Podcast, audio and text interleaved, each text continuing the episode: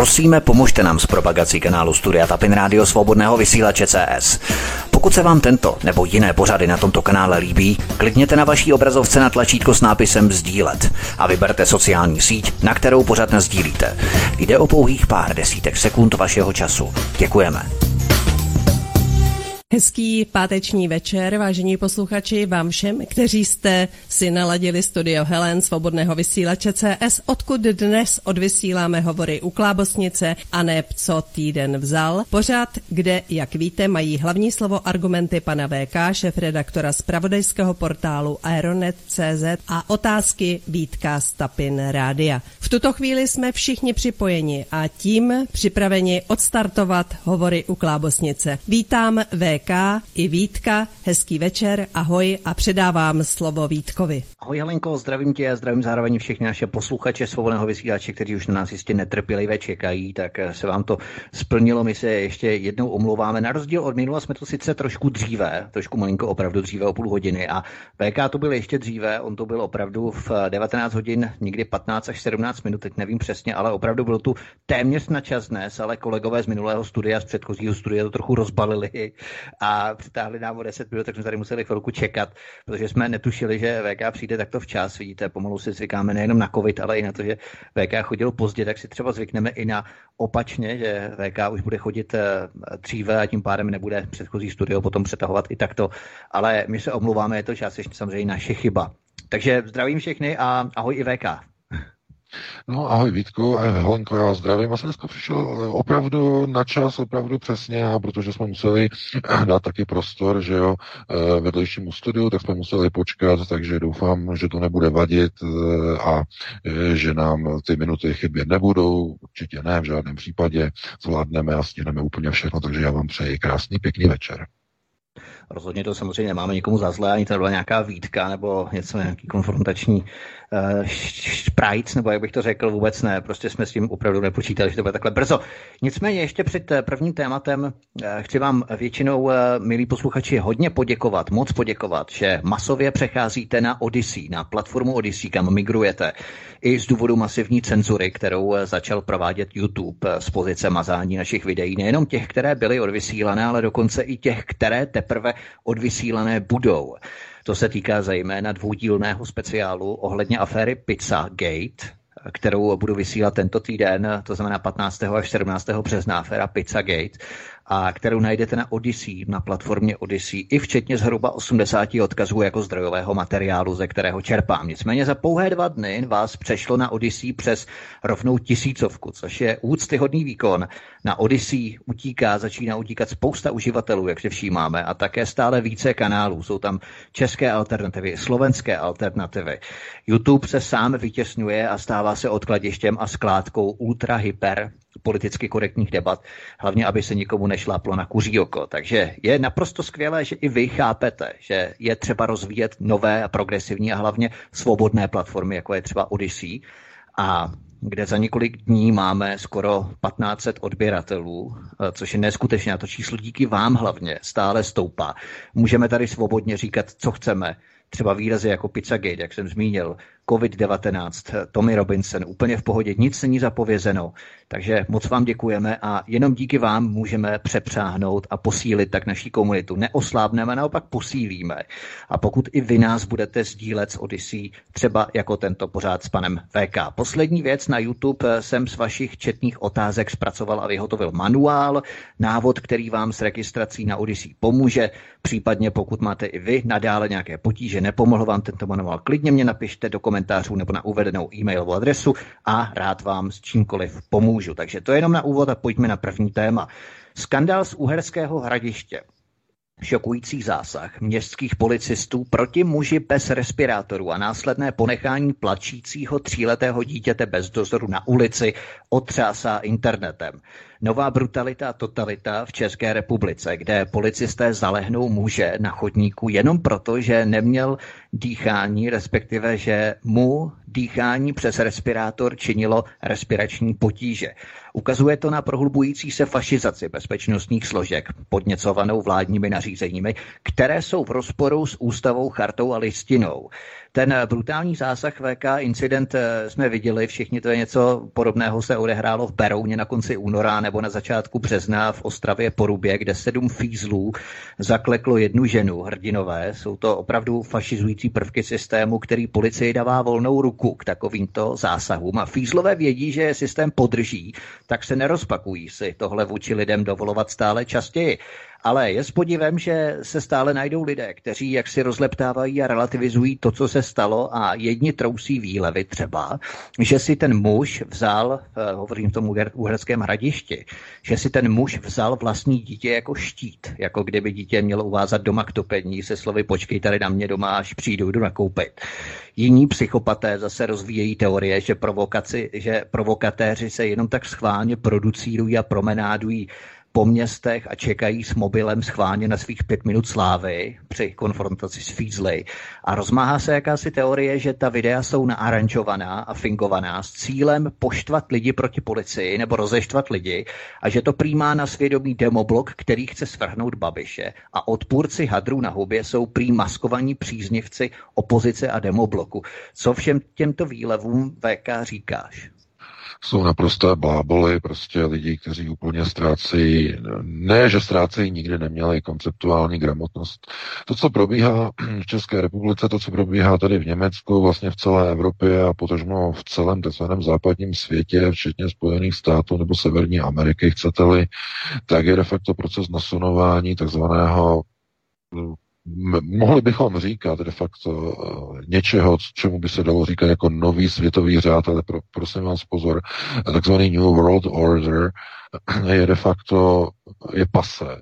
Je to, je to model, který nebyl realizován v původním rozsahu, když byl navržen koncem šedesátých let, tehdy hlavními zakladateli, tedy skupiny Bilderberg. Nový světový řád se ukázal jako neživotaschopný z mnoha mnoha důvodů. Především problém byl v neochotě jednotlivých národních států více se prohlubovat a integrovat do jednotlivých struktur nadnárodních řídících celků. Hovořil o tom už před lety Václav Klaus, tedy ex-prezident Václav Klaus, si můžete vyhledat ten jeho eh, projev na tady to téma globalizace. A já s tím souhlasím, s tímto názorem, protože opravdu ty globalizační struktury byly původně, eh, když mluvíme tedy v poválečném období, tedy po roce čtyřicet pět, snad tedy o emancipaci Německa, eh, budování tzv. Čtvrté říše skrze Kalergiho doktrínu Pan-Evropy, protože on byl samozřejmě žid, židovského původu a po roce čtyřicet pět bylo, bylo žádoucí, bylo záhodno, aby se tedy budovaly tyto, tyto obrysy sjednocené Evropy pod jedním vedením elit, takzvaného elitního řízení eh, pod eh, korouhvičkou eh, Pan-Evropy. Ale tyhle ty procesy nebyly de facto realizovány nebo nebyly nikdy dotaženy do konce, protože se ukazovalo, že jednotlivé národní státy nejsou ochotny zajít v těch integračních procesech tak hluboko, jak bylo žádoucí pro vznik jednotné světové řídící vlády. A ten přerod nebo přelom toho, té situace, toho okamžiku, kdy se zjistilo, že původní model, koncept nového světového řádu má trhliny a velice těžko se bude realizovat, tak jsme viděli na jednom zásadním zlomovém bodu, a ten bod se jmenuje Lisabonská smlouva. Víte, že původně Lisabonská smlouva měla zakotvit a ukotvit něco, čemu vlastně už smlouva, předtím smlouva z N I S, měla zako- zakotvit něco, čemu se říkalo Evropská ústava. To znamená federalizovaný celek, nebo chcete-li federalizovaná Evropa. A neprošlo to. A to je To bylo, to bylo selhání nového světového řádu v původním konceptu Bilderbergu, to znamená, neprošlo to. A oni po Lisabonu si uvědomili, že musí začít řídit světové procesy na jiné, než je, řekněme, ta klasická, tradiční ekonomická rovina, to znamená pro ně řízení na třetí a čtvrté prioritě, to znamená mediální a ekonomická, eh, nepřinesla ty výsledky, které byly žádoucí. A proto po Lisabonu bylo rozhodnuto, že zavádění modifikované verze nového světového řádu, který mezi tím získal takový ten název trošku oprášený, modernizovaný jako Brave New World, to znamená úžasný nebo skvělý nový svět, tak e, se liší od původního konceptu N V O v jedné jediné věci. Nebude prosazován už na bázi třetí a čtvrté priority, ale na bázi páté. Chemicko-biologické. Proto i hned po průseru neúspěchu globalistů s prosazením Evropské ústavy, prosazení federalizace Evropy do jednoho superfederálního státu, bylo nakročeno k řízení a k nastudování globalizační světové vlády skrze pátou prioritu, skrze řízení, zdravotní řízení. I hned v roce dva tisíce deset vypukla praseční chřipka.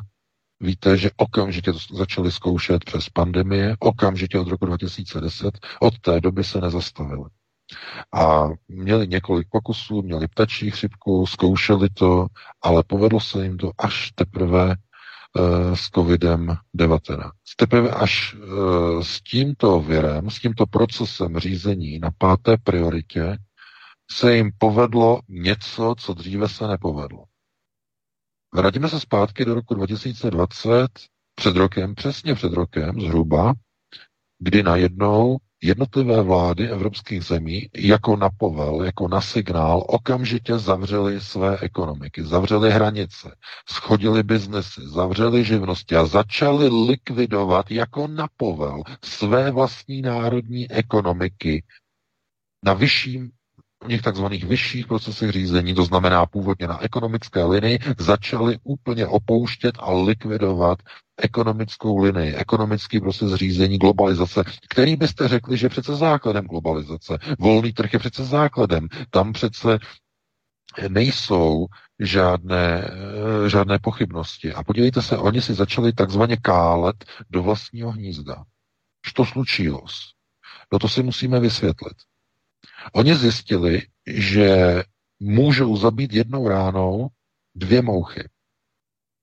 Globalizace e, má tedy nasunout, původně tedy má nasunout model korporativismu. Toho výkonného modelu. Korporativismus, který je ale položený na základech neofeudalismu, tedy nevolnictví. A to si musíme teď vysvětlit. Korporativismus položený na základech neofeudalismu, který vychází z neomarxismu. Toto je velice komplikované, to je přímo jakoby filozofické téma, ale musíme se ho vysvětlit. Úplně tam nahoře, kdybychom řekli v podstatě, to je ten takový ten viditelný e, proces řízení, tak jsou korporace. Google, Apple, Microsoft, Amazon, takzvané globální společnosti. Globalizované. Facebook, Twitter a další disponují obrovskou kontrolou, obrovskou mocí nad životy lidí. Dokázali umlčet amerického prezidenta Donalda, Donalda Trumpa, úplně ho vynulovali ze sociálních sítí. Sfalšovali výsledky voleb amerického prezidenta. A všechno ovšem, kdo o tom rozhoduje, soudní orgány americké, zakážeme prezidentu Trumpovi publikovat na sociálních sítích? Ne. Žádný soud o tom nerozhodl. Rozhodli o to soukromí majitelé korporací. To, co proběhlo a to, co probíhá, je přebírání moci od volných politických subjektů a orgánů a jejich přenos do soukromých rukou jednotlivých globálních nadnárodních korporací. To je základ nového světového řádu původního. Ale co se na, nachází těsně pod korporativismem? No tam vidíme neofeudalismus, novodobé nevolnictví. Lidé nemohou, lidé nesmí. Jenom tak, jak je dovoleno. Nemohou se pohybovat, nemohou cestovat, nemohou mluvit tak, jak by chtěli, nemohou se vyjadřovat, nemohou psát, všechno je cenzurované, vyjadřování na YouTube, musí se utíkat na Odyssey, nemůže se psát na Twitteru, musí se utíkat na Parler a tak dále a tak dále, to znamená total control. To je neofeudalismus, novodobé nevolnictví. Nemáte volnost cestování, nemáte volnost svobody pohybu, svobody vyjadřování. Nevolnictví. No a dole, pod tím, ještě pod tím, to jsou základy a pilíře neomarxismu. A neomarxismus, to je politika prosazování tří pilířů rovnosti. Rovnost genderová, rovnost rasová a rovnost sociální. Gender, rasa, sociál. Tyhle ty tři pilíře definují neomarxismus. A co dělají ty korporace, které jsme zmínili, že sedí úplně na vrcholu? Prosazují non-binární ukotvení, upřednostňují rasovou ekvalitu, černoši, aby byli upřednostňovaní, postižení lidé, kteří jsou jakýmkoliv způsobem, e, nějakým způsobem jakoby vyčlenění, tak aby byli jako upřednostnění. A prosím vás, a nemluvíme zde o lidech, kteří jsou e, například po úrazu, nebo e, kteří mají nějaké zdravotní problémy, ale politicky se stydí například za svoji rasu. To znamená, že se narodili jako bílí, že jsou bílí nadřazenci. To znamená upřednostňování černochů, Black Lives Matter. Tohle to všechno vychází vlastně z těchto korporací, které jsou nahoře a které to propagují. A jejich základ je v neomarxismu. To znamená v genderové, v rasové a sociální rovnosti. A celý tenhle ten slepenec, který v podstatě je teď nasunován, tak se uchopil a ujal moci v celé společnosti a v celé civilizaci během několika posledních let, přičemž ten hlavní akcelerátor, ten hlavní katalyzátor a urychlovač tohoto procesu nebyl růst ekonomiky.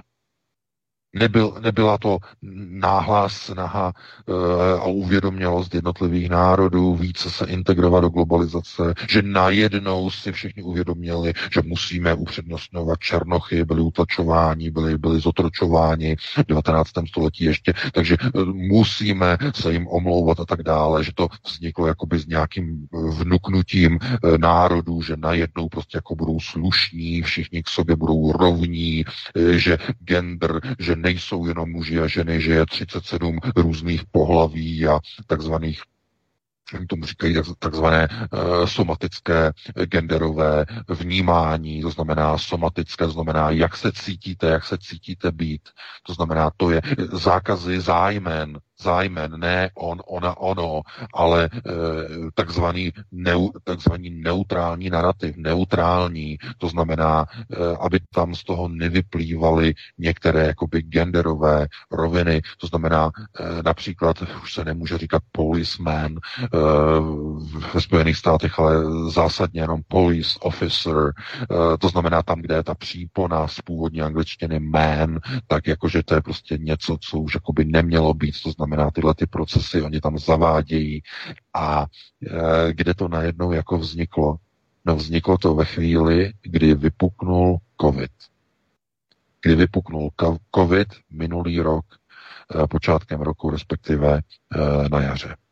To znamená na páté prioritě, v dobách lockdownu, v dobách nouzových stavů, kdy lidé nesmí toto, toto, toto, toto, toto, nesmí, nesmí, nesmí, toto nesmíš, tamto nesmíš, tam nesmíš chodit, tady nesmíš se ukazovat, tam, tam, tam, nic, nikde nic. E, tak v, tom, v téhle utažené době, v téhle diktatuře, najednou bylo umožněno a bylo zjištěno, že je možné nasazovat procesy takzvaného Brave New World, nebo chcete-li původního staré, staře označovaného nového světového řádu. Tak jednoduše a tak snadno. A oni zjistili, aha, ono to funguje. My, když zavřeme lidi, lidi doma, my můžeme udělat úplně všechno ve zrychleném procesu, jak jsme si naplánovali. To znamená, okamžitě začneme likvidovat uh, jednotlivé uh, malé podniky, konkurence velkým globálním domům, korporacím. Korporace nedovolí, abyste jim e, brali zisky a tržby. Proto nadnárodní kyperské společnosti které jsou v digitálu, v digitální ekonomice, tak lámou tržní rekordy. Například v České republice víte, jaké jsou to společnosti. Víte moc dobře. Mají pořád reklamu s tím zeleným, s tím, s tím co řve pořád. Máte na těch videích, máte to i vlastně na televizích. Tak a to není, nejsou jenom oni, to, to není jenom Alza, to jsou i jako ty další společnosti, jako je C Z C, jako je Mol.cz a další společnosti, které de facto jsou přímo vlastně základem onoho nového světového řádu, tedy v digitální ekonomice. Nemají kamenné obchody. A lidé, když jsou doma, nesmí nikam chodit do těch kamenných obchodů, tak co udělají? Musí stále spotřebovávat, musí. Tak kde budou nakupovat? No, na tom internetu. Na tom digitálním tržišti toho nadnárodního koncernu, toho nadnárodního uh, nákupního domu, který je nadnárodní korporací. Jenom u něho budete nakupovat. Protože všichni ostatní, kteří mají ty kamenné obchody, musí být v dobách lockdownu, tedy procesu řízení na páté prioritě, povinně zavřeni. Jakmile se tam objeví, někdo by se dovolil otevřít obchod a říct, když může prodávat Alza, proč nemůžu prodávat já? Tady krámek, že jo, s nějakou elektronikou nebo s něčím, že jo, proč já nemůžu? A oni můžou. A je to kvůli zámince viru. Ano, oni mohou, protože oni jsou bezkontaktní. Oni nemají kamenné obchody, kde by se zhlukovali lidé, proto oni mohou prodávat, ale ne ty. Ty ne, ty nemáš dovoleno, protože ty máš obchod a lidi za tebou do toho obchodu musí přijít a to není dovoleno. Nevazmožno. Takže eh, on je zavřený, on krachuje, on likviduje. Rok už je zavřený. Ten prodejce, ten živnostník, rok už je zavřený. Krachuje. Nemá příjem. A co to udělá? S ro- otázka, co slučilo? Co udělá e, tahle situace s rodinou? No, manželka to dlouho tolerovat nebude. Manžel je neschopný zabezpečit rodinu. Vezme dítě, odstěhuje se e, buď jenom za maminkou, že jo, a tak nějak jako se jenom odloučí, že jo, anebo přímo rozvod. Ten podnikatel přijde úplně o všechno. Přijde úplně o všechno, nevidí se to na konci tunelu, takže vezme legálně drženou zbraň, objedná si taxík, přijede před ministerstvo zdravotnictví České republiky a zastřelí se v demonstrativní sebevraždě. Protože přišel o rodinu, přišel o hospodu, která už je rok zavřená, režim má toho člověka na svědomí. A omluví se ten režim? Ne. Protože on dělá tak, jak mu bylo přikázáno globalisty.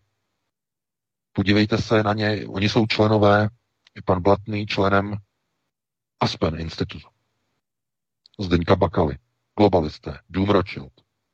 Jsou členové, jsou členy. Jsou jejich. Tvrdě jdou po gojím. Po jejich živnostech, po tom málo, co mají, po jejich majetkách. Všechno. A když si vyjdete z obchodu, kde jste měli roušku s malým dítětem, že? Samozřejmě s malým dítětem, tříletý chlapeček, byli v obchodě, byli nakupovat v Uherském Hradišti v obchodě se zdravou výživou, to jsou ty informace, jak, se, jak to vlastně proběhlo, to znamená, byli v obchodě se zdravou výživou, že jo, tatínek chlapečkovi koupil nějaký pytlík, nějakých zdravých, nějaký, to jsou nějaký ty, ty bonbony, takové ty, ty, ty bylinkové, tohleto. Takže vyšli si a auto měli zaparkované nějakých padesát metrů od toho obchodu. A když vyšli z obchodu, protože v obchodě měli na ústech měli respirátor a malé dítě mělo roušku, a když vyšli ven, tak prázdná ulice, tak si sundali respirátor a roušku a těch padesát metrů, že dojdou k autu. No a během této chůze je spatřili strážníci a hned, že ne, nejsou zamaskovaní a ten pán řekl, že se jim bude legitimovat jen co malé dítě dá a umístí do auta, do autosedačky, do dětské autosedačky, že ho jenom strčí do auta a potom, že se strážníkům legitimuje, že jenom dá dítě do auta. Oni ne, oni mu to nedovolili. Nikam nepůjdete, žádné dítě nikam nebudete dávat do autosedačky, vyřešíme to tady, tady se nám legitimujte. No a začal konflikt.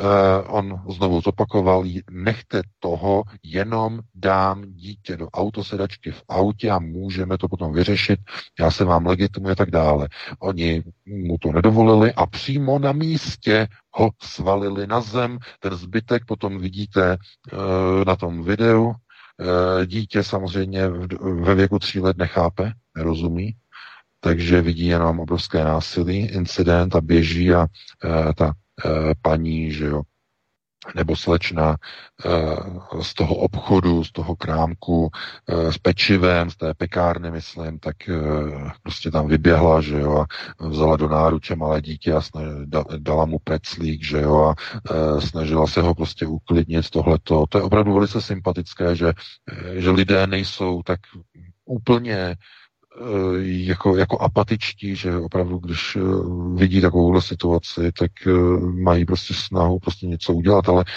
bylo vidět, že mají strach zkrátka z toho zásahu, jako jo, těch policistů, protože to jako lidé opravdu jako mají strach v dnešní době. To nemůžete kritizovat, že tam nikdo nenaběhnul, ale nezačalo prostě odtahovat policisty, kteří leželi na muži. E, to by bylo, ještě by mohli být obviněni z napadení veřejného činitele, že jo, a to nikdo riskovat nebude. Ale e, ten zásah jenom ukazuje, jakým způsobem se režim chová k vlastním občanům. Tohle, dámy a pánové, je fašizace. To je fašizace v té nejčistší podobě. Naprostý extrakt, destilát toho nejčistšího zla a teroru, jaký si vůbec můžete představit. Tohleto probíhalo tady v Německu po křišťálové noci.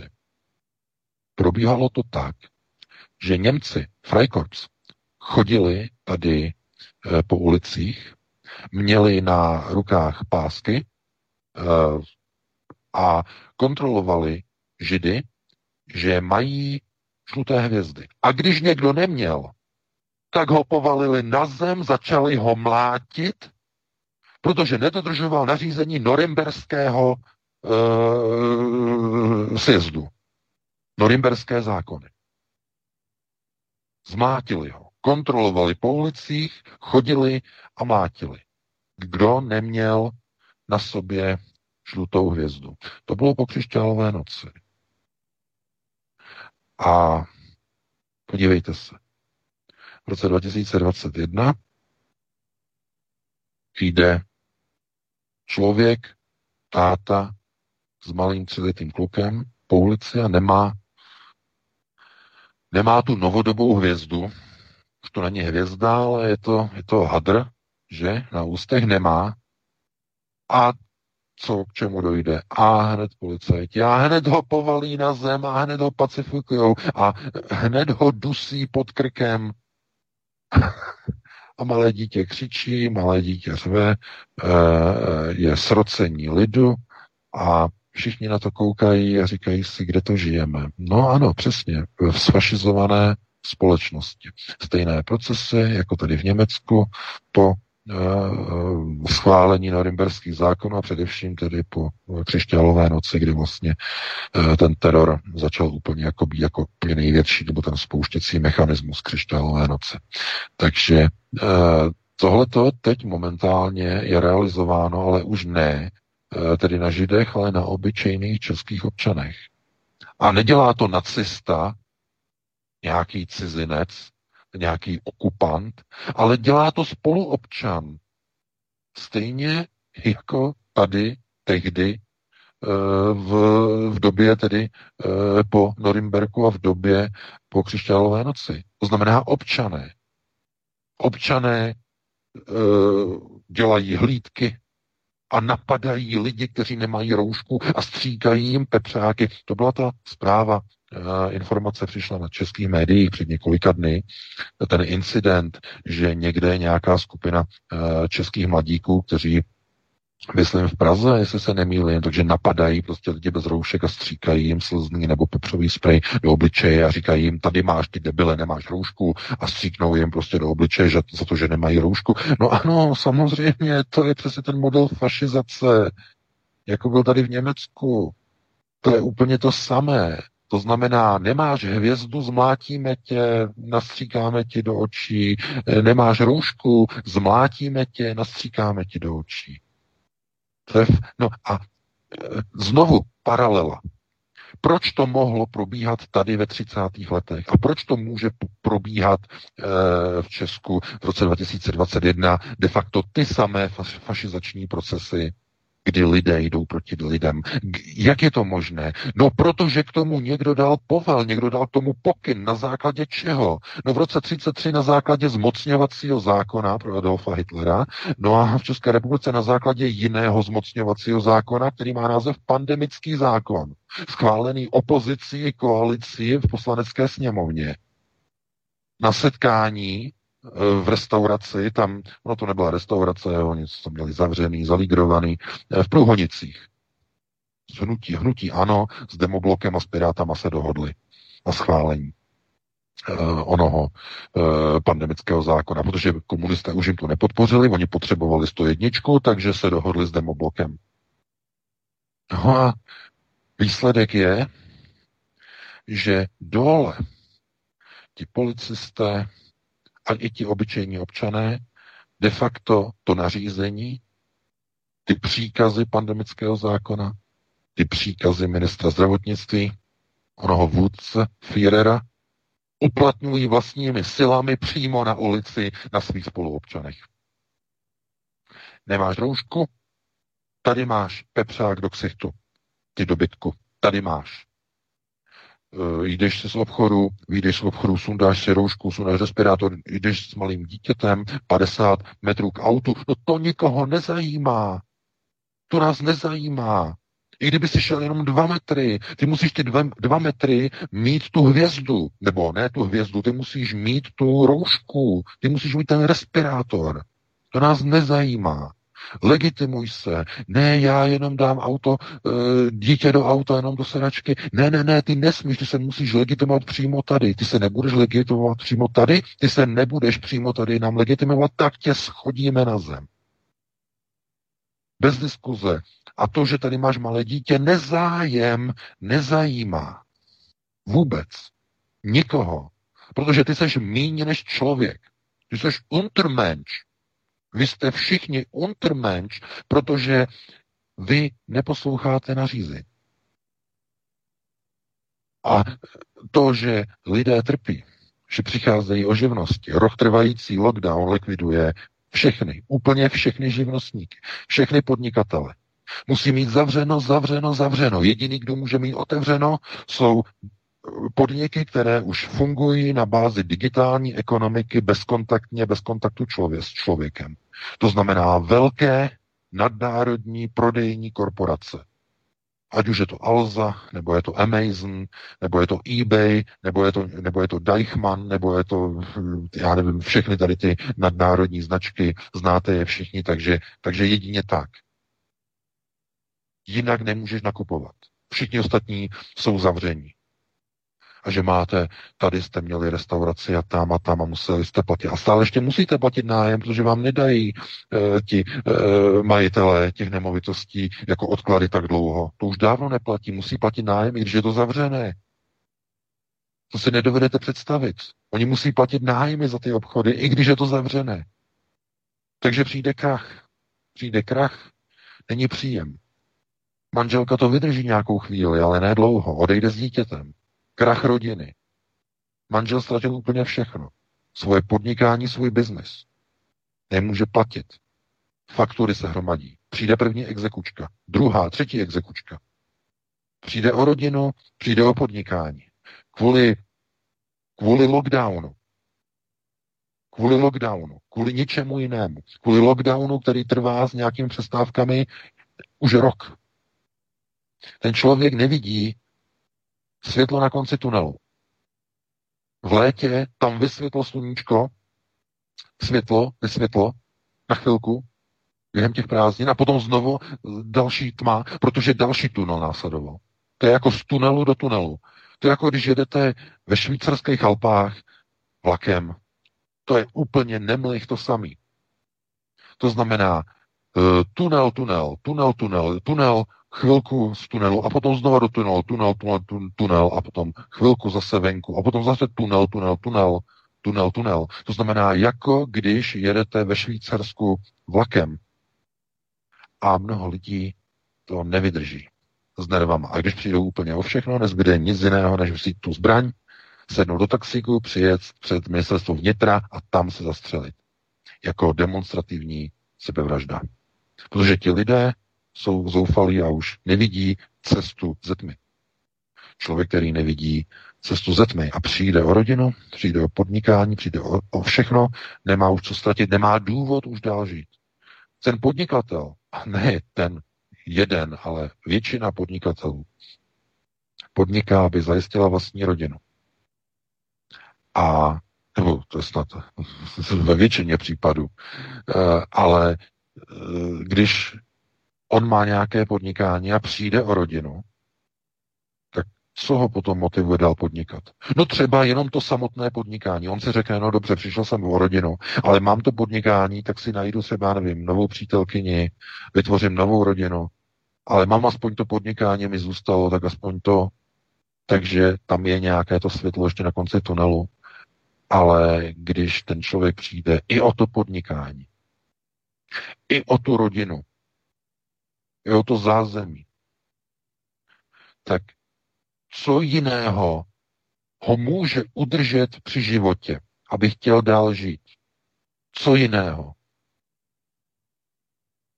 No, to by přece byla nějaká pozitivní zpráva, ne? To znamená, že by třeba stát odškodnil všechny podnikatele. O všechno, co přišlo, by je odškodnil. Stane se to? Nestane. Nebo by to vyřešilo to, že by okamžitě přestaly všechny lockdowny. Byly by ukončeny. Řeklo by se, my s tím končíme.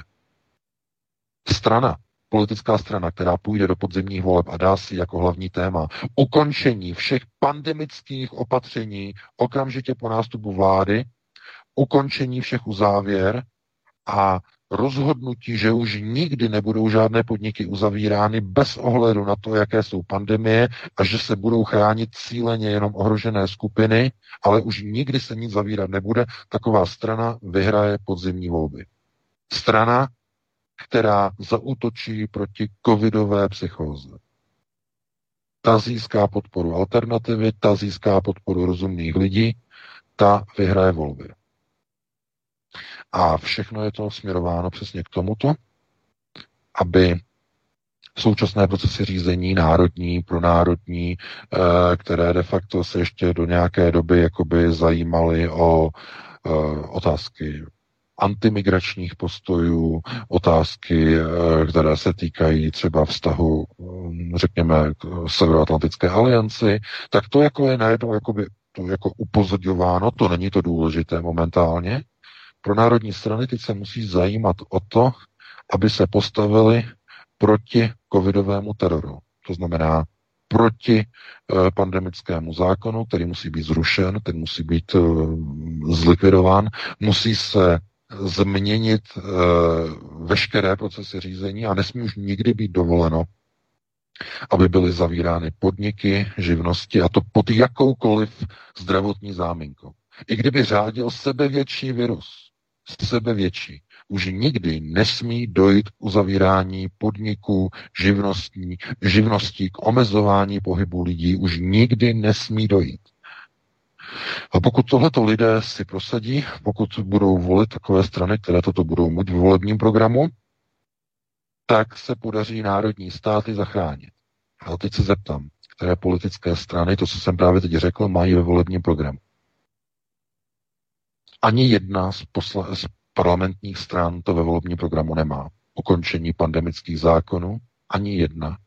A e, ukončení e, v podstatě všech pravomocí ministerstva zdravotnictví a všech epidemiologů. odebrání všech pravomocí v řízení společnosti. Ani jedna strana to nemá v volebním programu. Pokud je mi známo, tak uh, tyhle ty, uh, řekněme, věci, které se týkají uh, odporu proti těmto konkrétním ustanovením, tak uh, má pouze národní demokracie. Pouze národní demokracie je ochotna tady těmi věcmi se zabývat. A to je hodně málo na politické rovině. To znamená, já říkám, podle ovoce poznáte je. Kdo je ochoten, kdo nenosí roušky v českém knesetu? Jenom dva poslanci. Pan Volný, pan Bojko. Nenosí roušky. Všichni ostatní nosí roušky a nosí už i respirátory. A já se ptám, proč? To, že to dělají Piráti, mě nepřekvapí. To, že to dělá Č S S D, mě nepřekvapí. To, že nosí roušky hnutí ANO, mě nepřekvapí. Proč nosí roušky S P D? Do prkínka práce. Co je to za klauni? Takový chucpe. Jak se může někdo uh, prosazovat a prokazovat, že pro národní strana, když hraje hru globalistů na roušky, na respirátory a dokonce na antigenní testy a na očkování. A jestliže nejsi očkovaný, poslanče, anebo jestliže nemáš jednou nejpozději za čtyřicet osm hodin antigenní test, nejsi e, negativní, nejsi potvrzený, že jsi negativní, tak nesmíš do poslanecké sněmovny. K tomu se ještě dostaneme, k tomuto tématu. Já teď jenom chci jako zdůraznit a ukázat, že to, co proběhlo v Uherském Hradišti, je ukázka fašizace. Ale ta fašizace je saturována ze společenského étosu, který byl iniciovaný v loni krátce na konci zimy, na jaře, a všechny politické vlády západních zemí ten proces zahájily ve stejnou chvíli, ve stejnou dobu. Obrovský globální reset, který nahoře ukotvuje veškerou moc do rukou korporativismu, tedy korporací nadnárodních. Už to nebudou politické strany, už nebudou vládnout politické strany. Komunisté, O D S, Č S S D, hnutí ANO, politické partaje, politická hnutí, ne, budou vládnout korporace, nadnárodní korporace. Google, Facebook, Twitter, Amazon, Apple, Microsoft budou vládnout, budou držet veškerou moc. Ne, že budou držet, ale budou prosazovat veškerou moc. Veškerou no, moc drží světoví sionisté, Satanova synagoga, která je přímo nahoře. A všechny tyto společnosti patří domu Sion. Snad si nemyslíte, že židovský synek, pan Zuckerberg z židovské rodiny, že najednou někde dostal balík několika milionů dolarů a spustil uh, uh, síť Facebook a že to tak jako bylo prostě jako, že úspěšný příběh a tak dále a tak dále. Ne, tak to není. Facebook, jak víte, byl ukraden jako myšlenka a nebylo dovoleno, aby Goj měl technologii. To znamená, je to, prosím vás, je to v Talmudu, že majetek Gojů patří Židům. A že e, majetek Goje je de facto jako majetek bez, mate, jako majetek bez majitele. Máte to přímo v Talmudu. A vznik Facebooku je dokonalým příkladem tohoto talmudického principu. Facebook vymyslel e, ten kamarád, to jistě víte, Zuckerberga, on byl autorem té myšlenky. No židovský synek Zuckerberg mu to ukradl. Prezentoval to před investory. E, maminka, že mu zajistila. E, mimochodem příbuzná e, s židovskou e, kongresmenkou e, paní Feinstein. E, tak e, prezentoval před investory jako svůj projekt. Přesně podle Talmudu. Goj měl myšlenku. Ty mu to vezmeš a ty to prezentuješ jako své. Tak je dáno. Tak je to v Talmudu. Přesně. Facebook vznikl přesně tímto talmudickým modelem. Goj vymyslel, ale nebylo dovoleno, aby na tom profitoval. Bylo mu to od, odňato, bylo mu to ukradeno. Nebylo dovoleno, aby on to zobchodoval. Ne, nebylo dovoleno. No a takhle to patří. A myslíte si, že Bill Gates, když zakládal Microsoft, na čem on vznik, ta sláva Microsoftu vznikla? No pokud jste četli tu knihu těch začátků, že, že, s, Paulem, že tedy s Paulem Allenem eh, oni rozjeli Microsoft, tak oni neměli vlastní produkt. Oni koupili operační systém od eh, jednoho vývojáře a přejmenovali ho na em es dos. A začali, koupili práva, vlastnická práva a začali je prodávat jako em es dos pod svým vlastním jakoby názvem. A zase rodiče Billa Gatese zajistili kontrakt se společností í bé em, která e, nasadila em es dos na své komerční prodávané počítače, tehdy začínající PCčka. No ten původní operační systém vymyslel nějaký gojím. E, ten systém se myslím jmenoval té er dos, té er dos, a teď mi neberte za slovo, teď abych neplácal, měl tedy tento název, ale ne, ten člověk neměl kontakty. Neuměl ten operační systém udat žádné společnosti, neměl kontakty, nikdo, ho, nikdo se s ním nebavil. To znamená, že já tady mám operační systém, já vám ho nabídnu, nikdo se s váma bavit nebude. Kdo by se bavil s někým, kdo má původ gojím? Ne. Nejprve to musí být ve vlastnictví někoho, kdo má židovský původ, a teprve potom ta velká korporace, která je pod kontrolou, to znamená í bé em, tehdy samozřejmě Dům Rothschild, že? Tak teprve potom oni s vámi se, jsou ochotni se bavit a začít s vámi obchodovat. Teprve potom. Teprve potom. Nijak jinak. A proto tyto korporace kontrolují nasunování onoho úžasného nového světa. New Brave World, nebo Brave New World. Proto ten korporativismus vládne a má veškerou moc a rozhoduje. Dokonce má právo i umlčet amerického prezidenta, že ho zabanují na Twitteru a na Facebooku. Kompletně kontrolou. Dokonce víte, že e, přišli do, kon, do konfliktu i s australskou vládou, že úplně odstřihne Google e, kvůli těm poplatkům, prostě Australii nakonec se dohodli a tak dále a tak dále, pod podmínkami Google a tak dále a tak dále. Ale oni mají obrovskou neomezenou moc. A celé je to postavené na nevolnictví, které bylo zavedeno do společenských procesů minulý rok na jaře. To znamená systém celosvětového globálního nevolnictví. Nemůžete cestovat na ulici a nemůžete cestovat ani letadly. Musíte být kontrolovaní, musíte mít covidové pasy a tak dále. Nevolnictví, novodobí, ne, novodobé nevolnictví, neofeudalismus. No a celé to stojí na neomarxismu. To znamená upřednostňování menšin, černochů, el gé bé té, různých e, destrukčních procesů, které jsou proti Kristu, proti Bohu.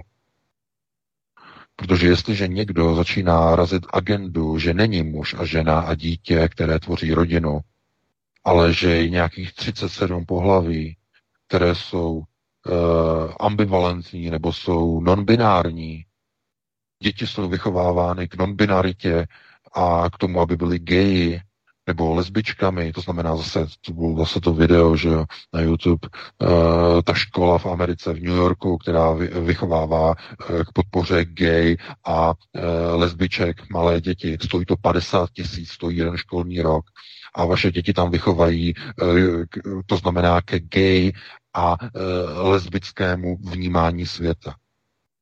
No to je článek, bylo to vlastně i na českém mainstreamu, někdy ze včera, se na to podívejte. To znamená, to jsou zvrácené procesy proti Kristu, proti Bohu, proti rodině, proti desateru. A kdo o to usiluje? Kdo by dělal něco tak odporného? Satanova synagoga. To je jejich práce. A proto společenské procesy, které probíhají, cokoliv řeknete, cokoliv je nežádoucí, jste smazáni. Proto musíte odcházet z YouTube na jiné platformy, proto odcházíte z Facebooku, odcházíte z Twitteru a tak dále a tak dále. A to, že potom si vyjdete z nějakého obchodu s malým dítětem a napadnou vás policajti, začnou vás mlátit nebo vás začnou škrtit. Tady, támhle. Tak jenom důsledek, poslední kapka tohoto procesu, který běží už velmi dlouhou dobu. A pouze teď v posledních měsících, poslední rok se tak výrazně urychluje. A urychluje se tak, že už je vidět i na ulici. Když jsme o tom hovořili před dvěma, třemi lety, že se blíží tyto procesy. Jen si vzpomeňte, jak jsem hovořil už před čtyřmi, pěti lety o procesech nasunování neofeudalismu a neomarxismu. Tehdy velké konspirace. Uběhlo pár let a podívejte se, už to máte nejenom před očima, máte to ve svých ulicích. Máte to před e, vlastními dětmi, před jejich očima. To znamená, e, vyrůstají nové generace, vyrůstají e, nové vedoucí síly, které jsou ve školství vychovávány k novým řídícím procesům. Už ne vlasteneckým, ale už budou vychovávat z vašich dětí e, geje, lesby, nonbinární bytosti, které už nebudou chápat, jaký je původní význam rodiny, tedy zachování vlastního národa. Pokud vám e, převychovají vaše děti, tak zlikvidují váš národ. Takže já bych tady to uzavřel. Máme dvacet dvacet jedna, no a pustili bychom se do dalšího tématu, Vítku. Určitě my jenom posíláme pozdravy do Uherského Hradiště, protože velmi sympatická byla akce, kterou uspořádali spontánně uhersko-hradiští. Myslím, že to bylo včera. A uspořádali demonstraci před spontánní demonstraci před policejní stanicí, kde tam na plot pověsili roušky a respirátory se skandujícími hesly nechte lidi dýchat, což bylo velmi sympatické a je opravdu vidět, že někteří lidé se skutečně nebojí, policajti nevylezli, protože cítí, že jdou proti lidem a že prostě to, co dělají, není v pořádku.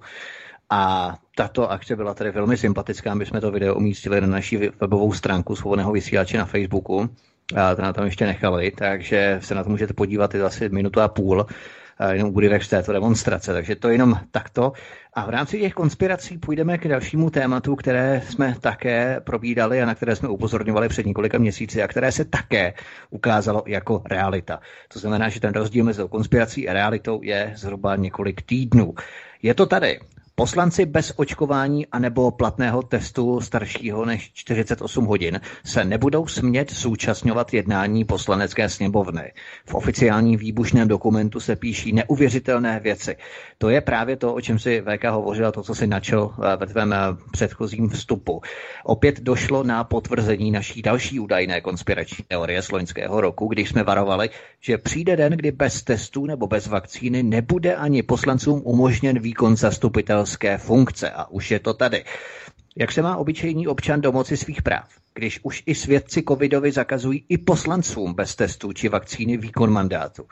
A už také padla první žaloba proti kompulzivnímu testování zaměstnanců. Český zaměstnanec nadnárodního francouzského koncernu žaluje vládní opatření nuceného testování jako protiprávní. Další nadnárodní gumárenský kolos rozeslal zaměstnancům do firemní aplikace příkazy k testování s výhrůžkou, že když se budou testování vyhýbat, hygiena jim napaří až padesát tisícovou pokutu a budou mít navíc neomluvenou absenci.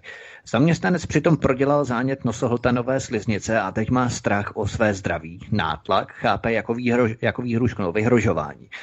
Na jakém základě V K je postavená ta žaloba, i když ještě možná si tak trochu povzdechnu nahlas, že je možná škoda, že tu žalobu na tato opatření, že nemůžete někam vstoupit bez vakcíny, respektive bez očkování nebo bezplatného testu starého déle než čtyřicet osm hodin, takže tu žalobu nepodávají sami poslanci, kteří ten dokument postoupili, ale místo toho v tom nechávají plácat samotné jednotlivce, samotné zaměstnance. Není to škoda?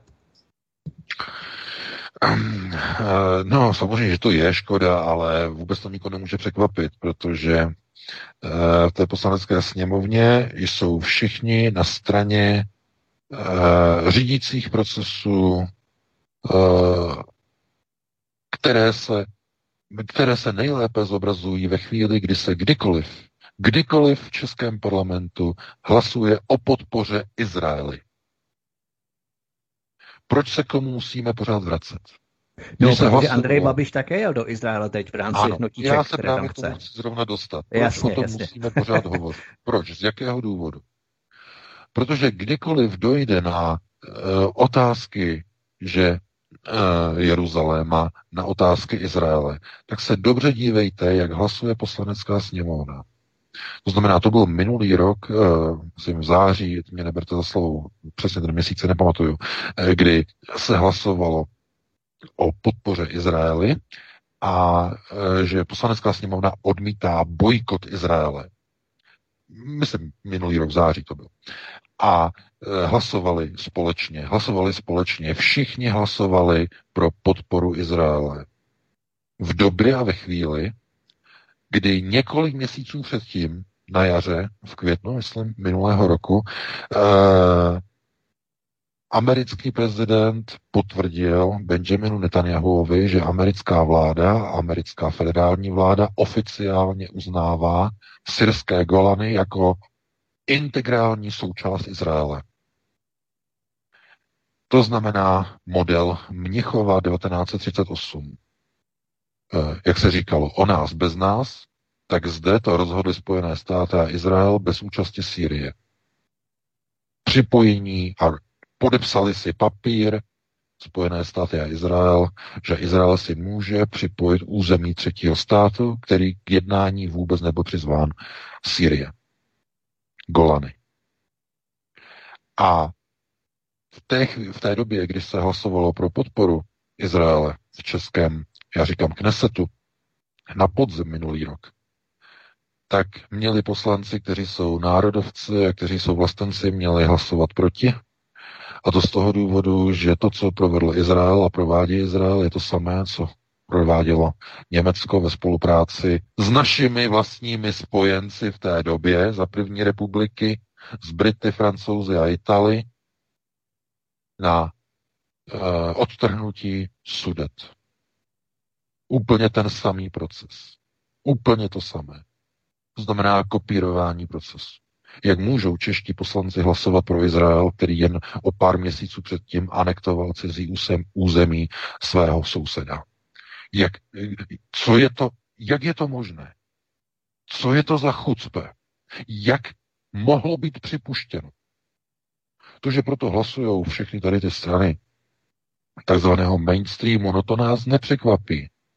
Jak je možné, jak je vůbec možné, že proto hlasovali e, poslanci, od kterých bychom to vůbec nečekali. A hlavně tedy ta hlavní velká strana e, alternativní S P D, která tam je. Jak je to možné?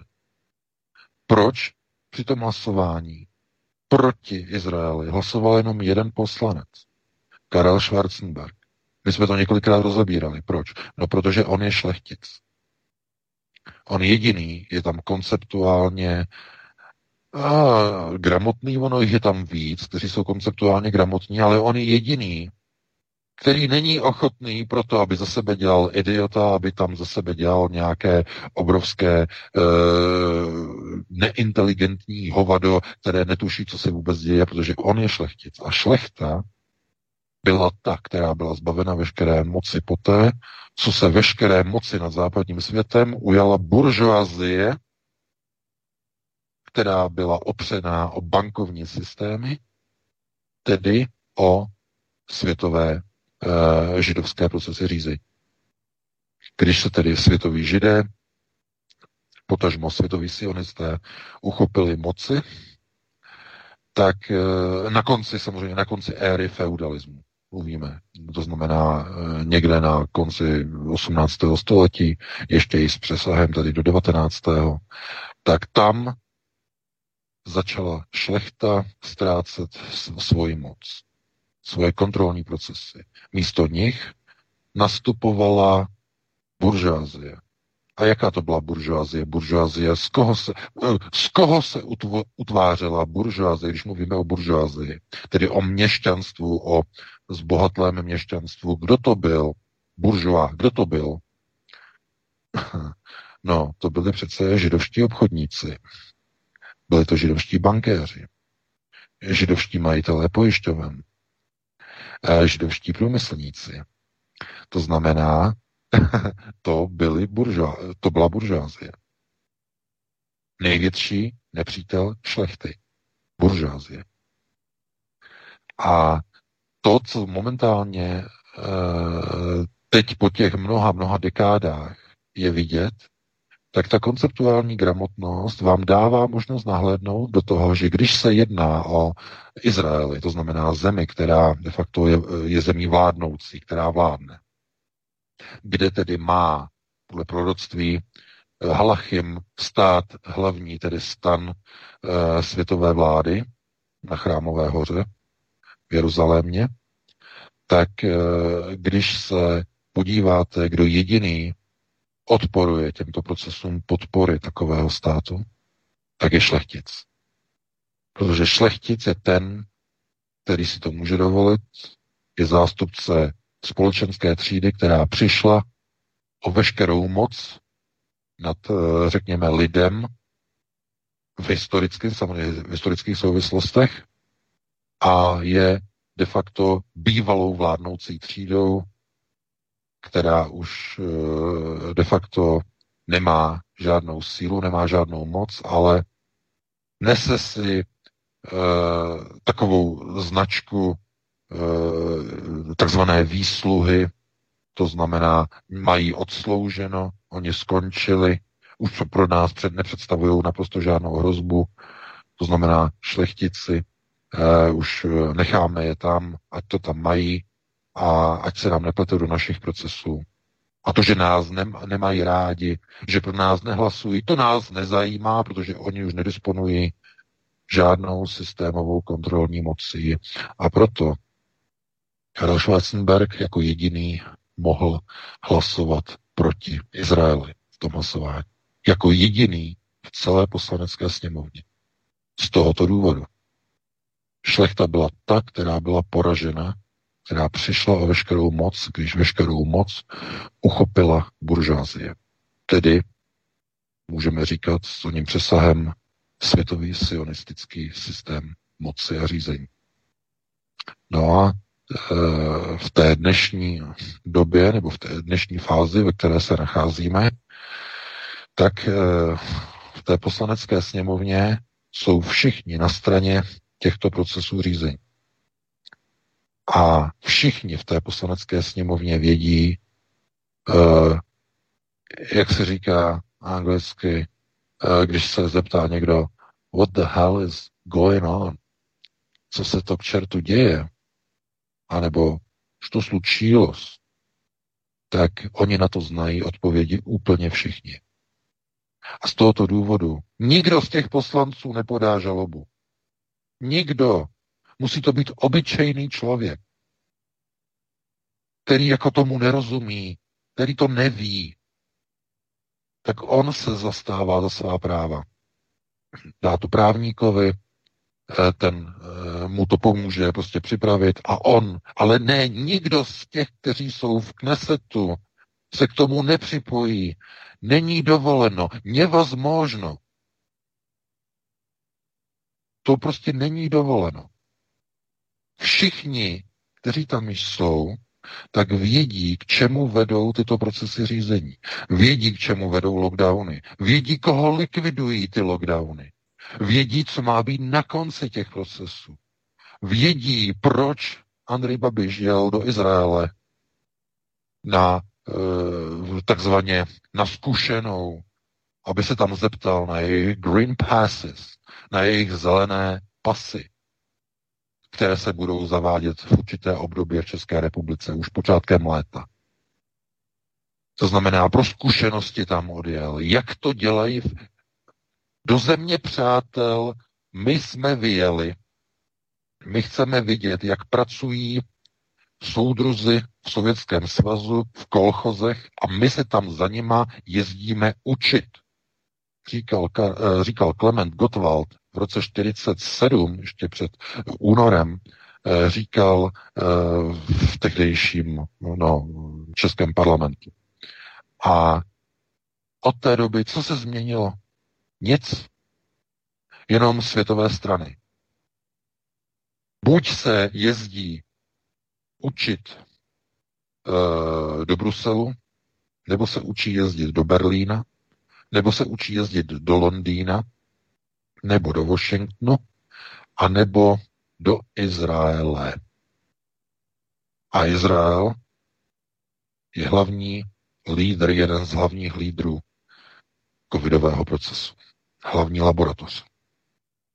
Řídící. Tam je obrovský odpor mezi, eh, mezi Židy, to znamená mezi halachim, velký odpor eh, proti covidovému procesu, který pochází od domu Sion. To je, to je samozřejmě Rothschildův proces. Sionistický proces. Celý covid je sionistický proces. A halachim se to nelíbí. Proto tam vidíte, že ortodoxní, že, eh, hal, eh, že halachim a charedim, že tam prostě proti, no, pro, protestují a i ve Spojených státech, v New Yorku protestují proti rouškám, proti covidům a proti tady těm dalším, ale jim ne, ne, nebude dovoleno. Oni nemají tu sílu, oni nemají tu sílu eh, v téhleté fázi a v téhleté chvíli oni by museli být jinde. Oni nemají tu pozici v Izraeli, abyste rozuměli. V Izraeli halachim nemají, ani charedim nemají tu pozici, kterou tam mají sionističtí. Izrael je oním produktem domu Sion, který ovšem paradoxně, a to je další chucpe. Izrael, celý Izrael je produktem domu Sion, ale nemá tam své sídlo. To sídlo je totiž v Londýně. V bankovním city domu Rothschild. Tam je sídlo sionismu. A Izrael je produktem tohoto sionistického procesu řízení. Proto znovu gojím nechápou ten rozdíl. Nechápou rozdíl mezi jídlem na talíři a kuchařem. To je takové něco, co jako by snad jste měli mít rozdíl, ne? Byste měli chápat, že je rozdíl mezi kuchařem a jídlem na talíři. Nejíte přece kuchaře, jíte to, co vám vytvořil produkt. Tak tohle to je úplně to samé. To, co máte na talíři, to, co se jí, to, co je na talíři, to je stát Izrael, jeho vznik. To je to, co je na talíři. Ale ten, kdo to vyrobil, ten kuchař, ten žije, bydlí a sídlí, sídlí v Londýně. A na tom se nic nezmění. Takže Izrael je produkt světového sionismu. Proto gojím v tom nemají, že to, tupost samozřejmě vládne, je říká jako pěkin. Ale ona to není tupost, to je nedostatek informací. Nedostatek informací je ten hlavní úsečný kámen, kdy je těžké pro laika poznat rozdíl v otázkách sionismu mezi produktem a původcem. Produkt a původce. No a oni v Izraeli mají ten produkt a zkouší na něm procesy řízení. Mají tam ruské židy, většinou tedy chasičtí, že z nich něk- někteří, nebo řekněme určitá větší část je ukotvená halachim, další jsou charedim, to jsou ti ultraortodoxní, to je část, to je menší skupina z nich a e, oni de facto chtějí nějaký ten model ukotvení onoho Izraele, který de facto bude vládnoucí zemí. V Jeruzalémě bude ústřední vedení, bude vystavěn velký třetí chrám a Izrael bude vládnout. To je nějaký ten model. Ono to není úplně v odvislosti od toho, co, o co usilují sionističtí, ale ne v případě Izraele. Ne v případě produktu na talíři. Ne, ne, ne, ne, ne. Ten produkt na talíři, co se s ním má udělat? Má se sníst. A co to znamená sníst? No, zlikvidovat. Zkonzumovat, spotřebovat. To je přesně plán, co se má stát s Izraelem. Proto je dovoleno provádět ty procesy na tom talíři. Protože oni, kuchař není, kuchař nesedí na tom talíři. To není on, kdo je konzumován. ten kuchař, ten talíř procesu jenom připravil. To je ten hlavní rozdíl. Já doufám, že už to teď chápete tady s tím příměrem. To znamená talíř a kuchař, jídlo na talíři a kuchař, který připravil, není jedno a to tež. Něco je produktem, někdo jiný je původce. A když se podíváte, že tam přijede Andrej Babiš, tak on se tam jede učit. Jako Klement Gottwald jezdil do Moskvy, Andrej Babiš jezdí do Jeruzaléma. Jarmulku už má, u zdinářku byl v loni. To znamená, on se přijel poučit, on se přijel poklonit, byl u Trumpa, má všechno, co by měl mít, to znamená, on už je jejich a on už může dostávat instrukce přímo. Napřímo. Nemusí mu někdo posílat nějaké poslíčky, ne, ne, ne, on už může přímo si přijet prostě pro ty instrukce. On je přiveze a začne je aplikovat. To znamená, on uvidí, jak to tam probíhalo s očkováním, jak lidé byli sešikováni, jak byli donuceni přijít na stadiony k očkování, jak byly řízeny jejich pohyby pomocí aplikací, jak fungují zelené pasy, to znamená, bez zeleného pasu nesmíš na ulici, musíš zůstat doma, vojenské hlídky, hlídky izraelské armády I D F kontrolují na každé křižovatce jednotlivé pasy pomocí skenerů, ty si vytáhneš mobil, ukážeš e, svůj zelený pas v mobilu, zobrazí se takový ten, ten Q R kód, voják I D F to naskenuje, zjistí, že máš jako povoleno, že jsi očkovaný, že můžeš chodit. To znamená, ty, tyhle ty zkušenosti, pro tohleto se tam jel, jel uh, Andrej Babiš poučit, jak to dělají soudruzi v Izraeli. A vrátí se kam? Vrátí se do českého talíře. Do českého talíře. Kdo je původcem českého talíře? Kontrolní otázka, když jenom odbočíme. Jak vzniklo Československo? Kdo je původcem? No samozřejmě vysokostupňové zednářské lóže a velké lóže ve Spojených státech. Že a samozřejmě ve Vídni. E, Tomáš Garrigue Masaryk jako nejvyšší vysoko, vysokostupňový zednář, tak proto i česká vlajka má v sobě zakodovaný zednářský symbol. Ten modrý klín zobrazuje zástěru. Zednářskou zástěru. To znamená, je to talíř produktu zednářských lóží. A proto i Okamura velebí zednářské lóže na nejmenovaném rádiu. Z tohoto důvodu, protože ten knedlík ležící na talíři s českou zednářskou vlajkou je to samé jako talíř v Izraeli, jako ten izraelský talíř. Jednotlivé talíře. Ale původci těch talířů, kteří se o ně zasloužili, ti nebydlí na těch talířích. Ti jsou vždycky někde jinde. V Londýně, ve Washingtonu, v Ženevě, v Curychu, v dalších místech, kde by se to vůbec nečekali. Tam všude jsou globalističtí kuchaři. Klaus Schwab v Curychu. Autor nasunování globálního resetu. To znamená, vidíte, najednou vám to začne dopadat. Najednou vám to začne docházet. Jako skládačka, jako puzzle. Najednou. A když si uvědomíte, co probíhá okolo vás, že váš premiér se jezdí učit do, zemi, do země přátel, jak správně a lépe kroutit krky svých gojím, tak by vám mělo něco doklapnout. A něco by vám mělo docvaknout. V době, kdy čeští občané se chodí střílet před budovu ministerstva zdravotnictví, by někde měl znít výstražný signál. Někde by se měl spustit klakson, alarm, nejvyšší pohotovost. Lidé už se začínají zabíjet, protože už dál nemohou. A ono, co se ukazuje, ne, nebude zastaveno. Jede se dál, furt pryč.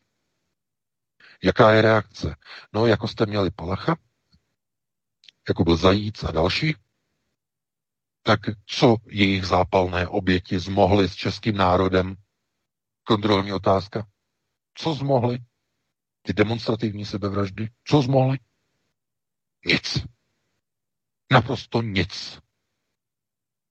Naprosté, nulové nic. A proč? Protože český národ je zvyklý, vytrénovaný, zkušený a naučený žít v teroru, v totalitě, v podnadvládě, pod jařmem toho či onoho uzurpátora.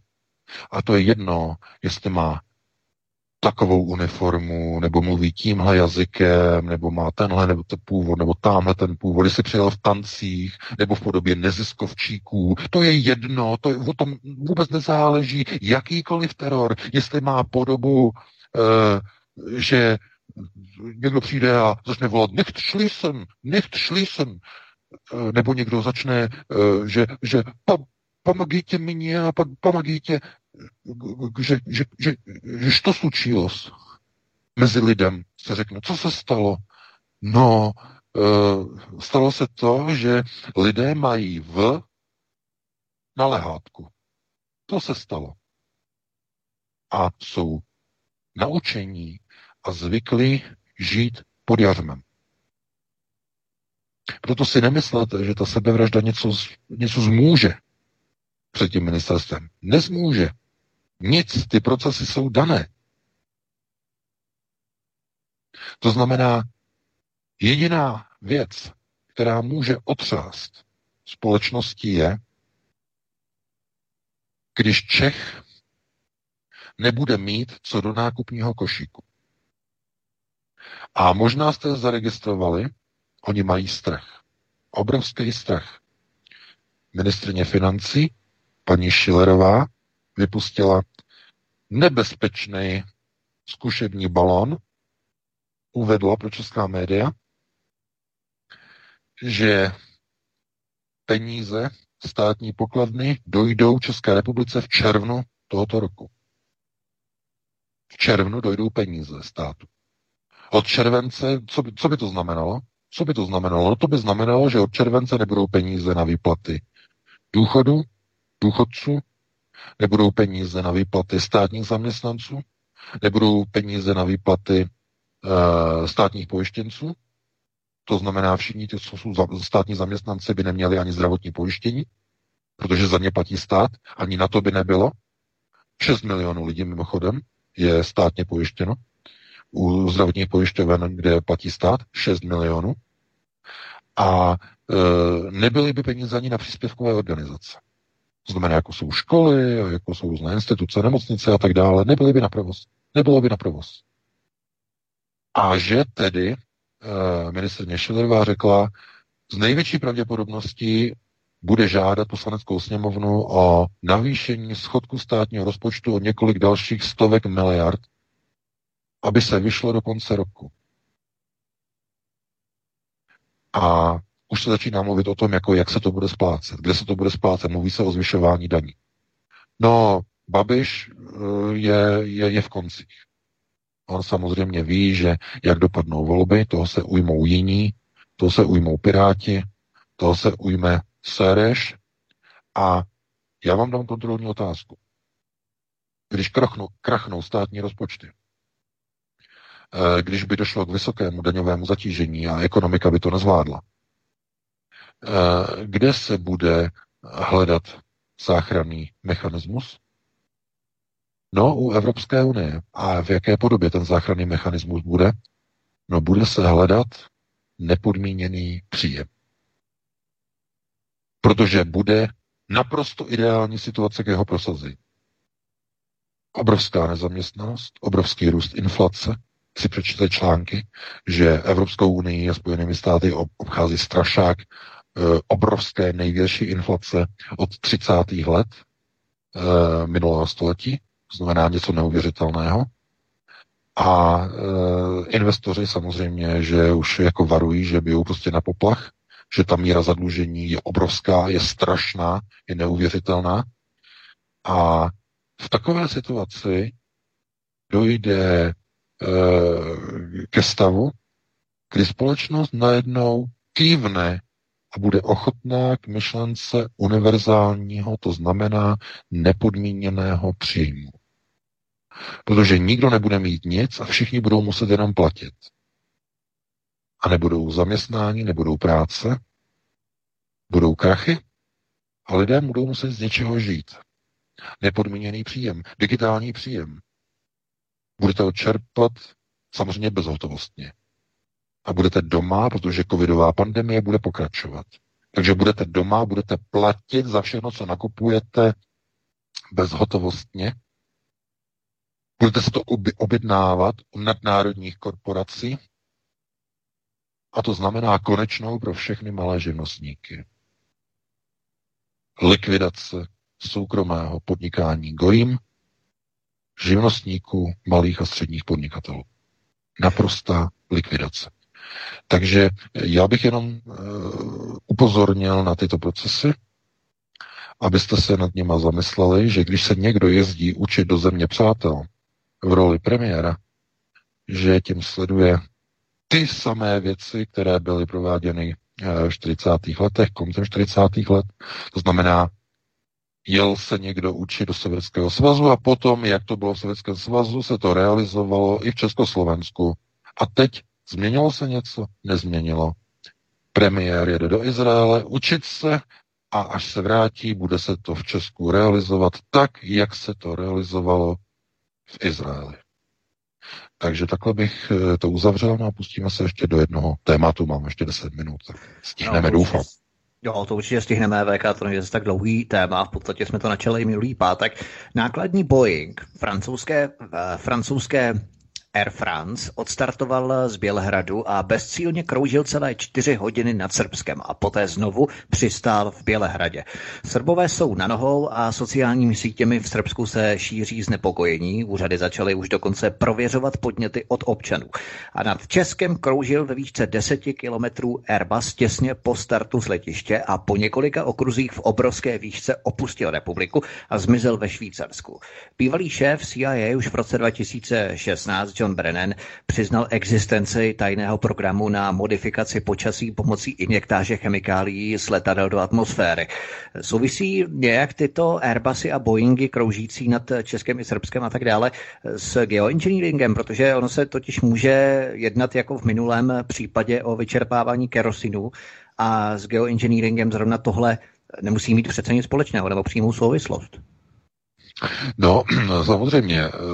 Tady ty případy s jednotlivými stroji, to znamená s tím srbským Boeingem, tak i s tím Airbusem v podstatě nad Ostravou a vlastně mezi Ostravou, Havličkovým Brodem a Kroměříží, má úplně jiný charakter. To byla letadla, která nepřistávala, která startovala z letiště. Startovala. Pokud startujete z letiště, tak si berete jenom tolik paliva, kolik potřebujete.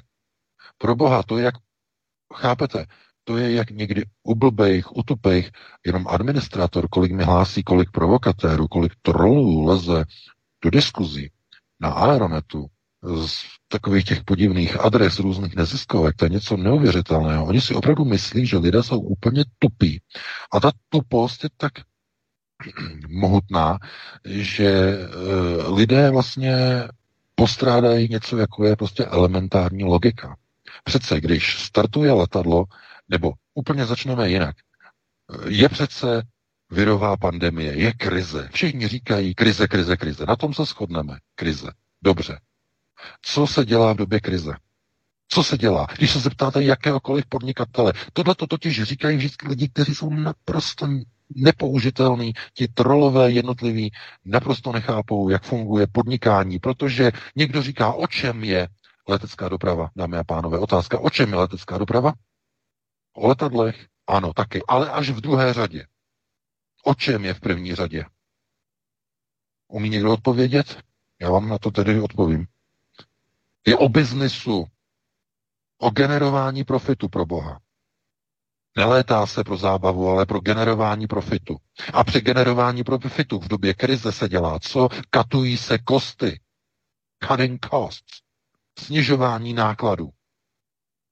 Každá minuta letadla ve vzduchu, jako je Boeing nebo Airbus, stojí patnáct, to je něco neuvěřitelného. Skoro patnáct tisíc eur stojí provoz letadla se všemi náklady. patnáct tisíc. A tyhle ty náklady, které jakýmkoliv způsobem se musí potom nějak převádět, nějak amortizovat do palubních lístků a tak dále a tak dále a tak dále, tak dochází k tomu, že ta životnost toho letadla je rozložena třeba do třicet až čtyřicet let. A protože vy nedokážete utržit od zákazníků patnáct tisíc eur a nebo tohleto, že někam doletíte a vás stojí třeba no, sto tisíc, vás stojí linka někam támhle, támhle, tak vy ta letadla lízujete. V leasingových kontraktech, kdy máte leasing na první, poslední, to znamená, lízujete si letadlo, lízujete si pronájmy, lízujete si servis. Máte úvěrové rámce. To znamená, všude katujete kosty. To znamená, snižujete náklady. A teď si vezměte, že letadlo vzlétne. Do toho máte samozřejmě i údržbu, mechaniky, pozemní personál, náhradní díly za celou životnost toho, let, toho letadla, jo? Aby bylo, aby bylo jasné, co se, míst, co se míní tou jednou minutou letových nákladů rozpočítanou do celé životnosti, jo? Aby bylo jasné. Aby někdo neřekl, že prostě za minutu stojí, jako že se něco natankuje palivo, stojí to patnáct tisíc, to ne, to ne, tak to není myšleno. Je myšlena cena letadla rozpočítaná do všech vstupních nákladů, aby to bylo jasné. A když máte takovýto provoz, tak co děláte? Tak katujete kosty. To znamená snižování nákladů. A co vidíme v reálu, že se děje v době koronavirové krize? Co vidíme? No vidíme, že někde odstartuje letadlo a mělo by logicky si nabrat jenom tolik paliva, kolik potřebuje, plus nějaké záložní, pro případ, že jo, taková ta bezpečnostní rezerva. A tím se sleduje to, aby letadlo nebylo těžké, protože když letadlo těžké má větší spotřebu, to je další takový problém u letadel. Vy můžete nabrat více paliva, ale protože je těžší, tak motory musí mít vyšší výkon a spotřebují více paliva. To je ta rovnice, ta letová rovnice ta spotře- ohledně spotřeby a hmotnosti letadla. To znamená, že sleduje se, aby to letadlo bylo co nejlehčí a když je málo obsazené, dá se tam méně paliva a dá se něco navíc, aby byla bezpečnostní rezerva. No a podívejte se, co se děje. Letadlo vystartuje z letiště, konkrétně z Ostravy, a potom nabere kurz, nejdřív na Kroměříž, potom se stočí a letí na Havlíčkův Brod, tam se otočí a letí zpátky do Ostravy. V Ostravě se otočí a znova letí na Kroměříž a znova na Havlíčkův Brod. A z Havlíčkova Brodu znovu se otočí, letí na Ostravu. Z Ostravy znovu letí do Kroměříže, z Kroměříže znovu letí e, do Havlíčkova Brodu a z Havlíčkova Brodu letí na Ostravu a v polovině si to rozmyslí a teprve potom po tři a půl obletu, tři a půl obletu nabere směr do Klottenu ve Švýcarsku. Dámy a pánové, v době, kdy všichni šetří a katují kosty, tak nad Českou republikou se dějou tyhle ty vyhlídkové okružovací lety, které propalují, propalují tuny a tuny a tuny kerosínu nad polovinou České republiky. A druhý den, když jsme přinesli ten článek, tak hned druhý den nám hlásili spoteři, že to samé e, prováděl let Aeroflotu, to samé zase oblítával několikrát, několikrát, několikrát, několikrát, teprve potom někam odletěl. To prostě, chápete. A když jsme se na tady to vlastně ptali e, leteckých odborníků, tak oni jako říkají, že e, tomu nerozumí, že prostě to je zvláštní, že je možné, že prostě uh, se čeká třeba například na uh, uvolnění nějakého letového koridoru, jenže v době letecké uzávěry je tam jeden problém, že ty letové koridory jsou úplně prázdné.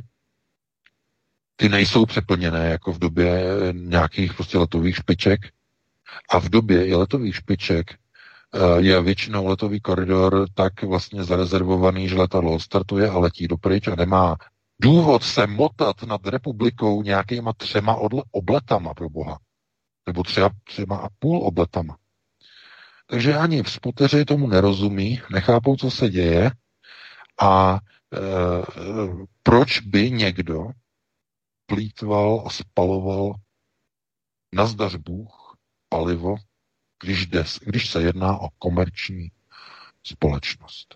Jsou jenom dvě možnosti. A je na vás, e, jak si to přeberete.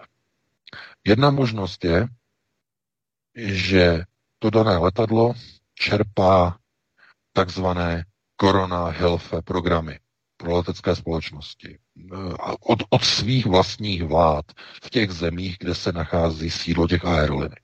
Čerpají. A aby mohli čerpat, musí mít nalétané hodiny a spotřebovaný kerosín.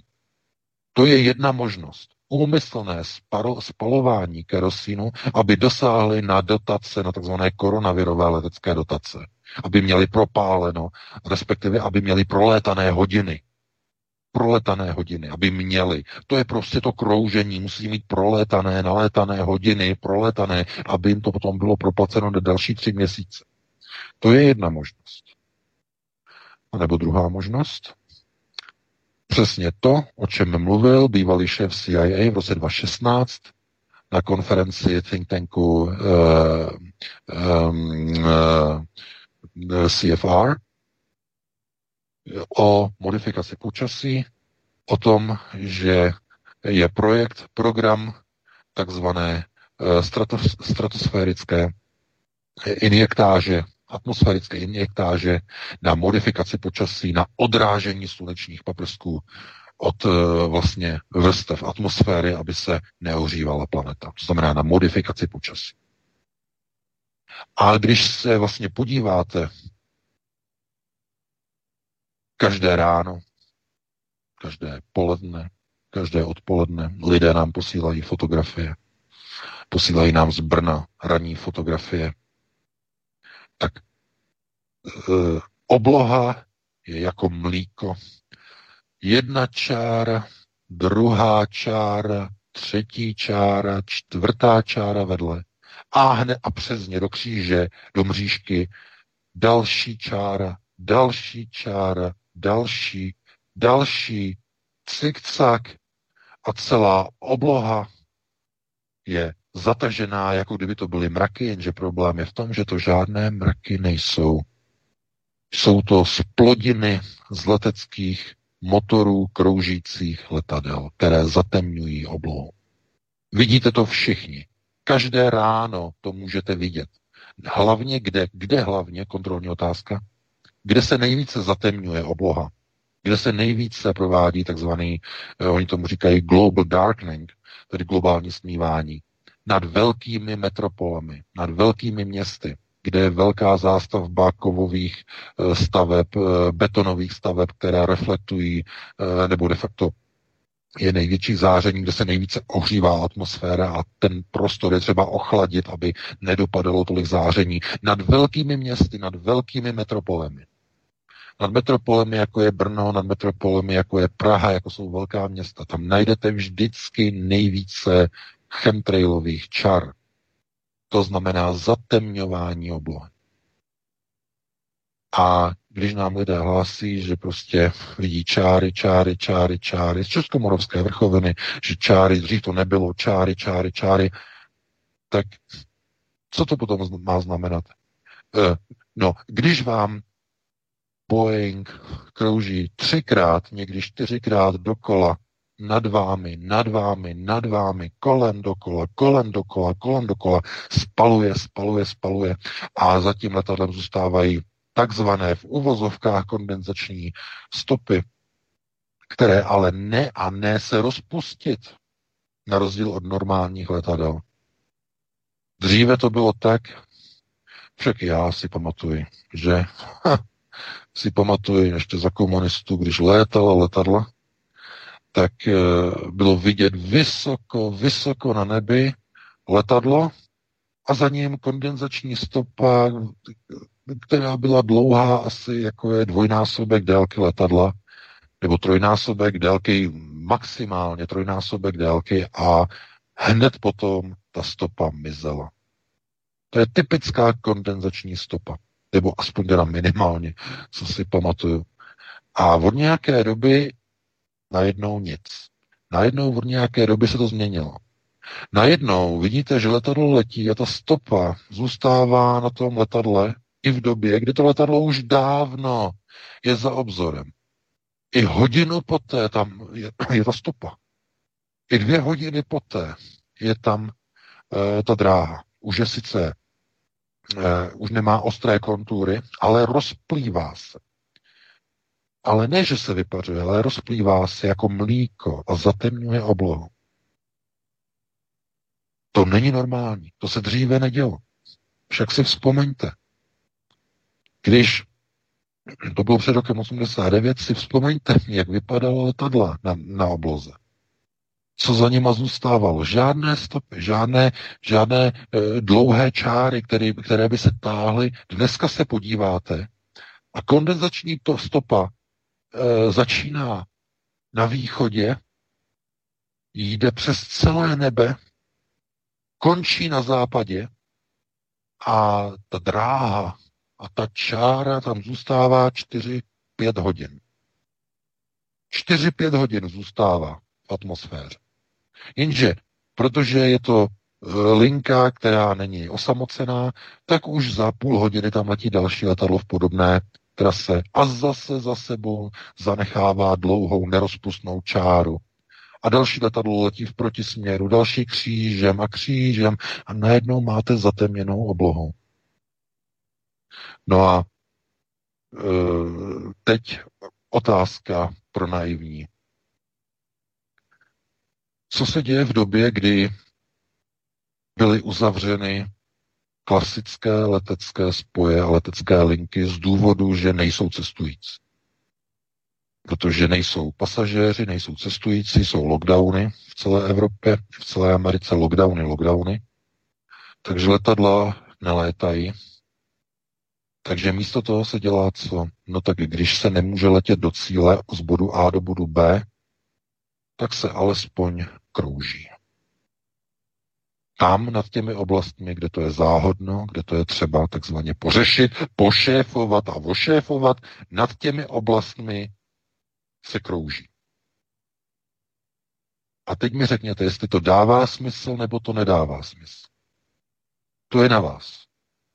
Já nemůžu vědět, jestli, a nikdo z nás nemůže vědět, jestli to dané konkrétní letadlo zrovna spalovalo speciálně upravený kerosín, který zanechává, no to jsou dneska všechny kerosíny mimochodem, které obsahují vlastně v podstatě e, ty e, směsi oxidu síry a e, oxidu hliníku, to znamená v palivech je to rozmíchané, to znamená v kerosínu přímo, jako, při, jako aditivum. A e, nebo některé letadlo třeba vezme jiný typ paliva, který třeba je bez tady těch přídavných látek a letí normálně, ale chápete, to my nevíme. To musí ti lidé, kteří tam jsou, to hlásí a ti lidé to hlásí. Dneska jsme se probudili a nad celým Brnem čáry, čáry, čáry, čáry, čáry. Podívejte se, čáry, čáry, čáry. A nerozpouští se. E, od sedmi hodin ráno je to tam. V devět hodin se podíváte, je to tam pořád. V deset hodin, v poledne, ve dvanáct, pořád to tam je. Pořád ty čáry, které tam byly ráno, jsou tam pořád. V obrovské výšce, v deseti, v jedenácti kilometrech. Nerozpouští se na úrovni stratosféry. No a o čem mluvil John Brennan, bývalý šéf C I A? Stratosférická injektáž do nižších vrstev stratosféry. To znamená na úrovni od deseti do jedenácti kilometrů. A kde krouží ta letadla, o kterých my mluvíme pořád dokola? V jaké výšce? Někde ve dvou kilometrech čekají takzvaně na přistání? Ne. Krouží a čekají na přistání, údajně čekají ve výšce jedenácti kilometrů. A nebo obráceně. Nečekají na přistání, ale po vzlétnutí na místo, aby letěli na dráhu a na trasu do Švajcu, tak ještě tři a půlkrát obkrouží půlku republiky. V jaké výšce? No, v deseti a půl kilometrech.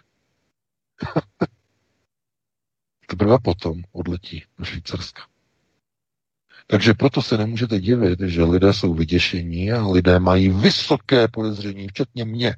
Vysoké podezření, že to není jen tak e, pro nic za nic, že by šéfové leteckých společností řekli, my nevíme, co dělat s penězma, tak pojďme utrácet kerosín, pojďme ho z bůh darma vypalovat a pojďme, pojďme ho spalovat zbytečnýma obletama nad tím a tím státem, pojďme jenom tak, že nás to baví.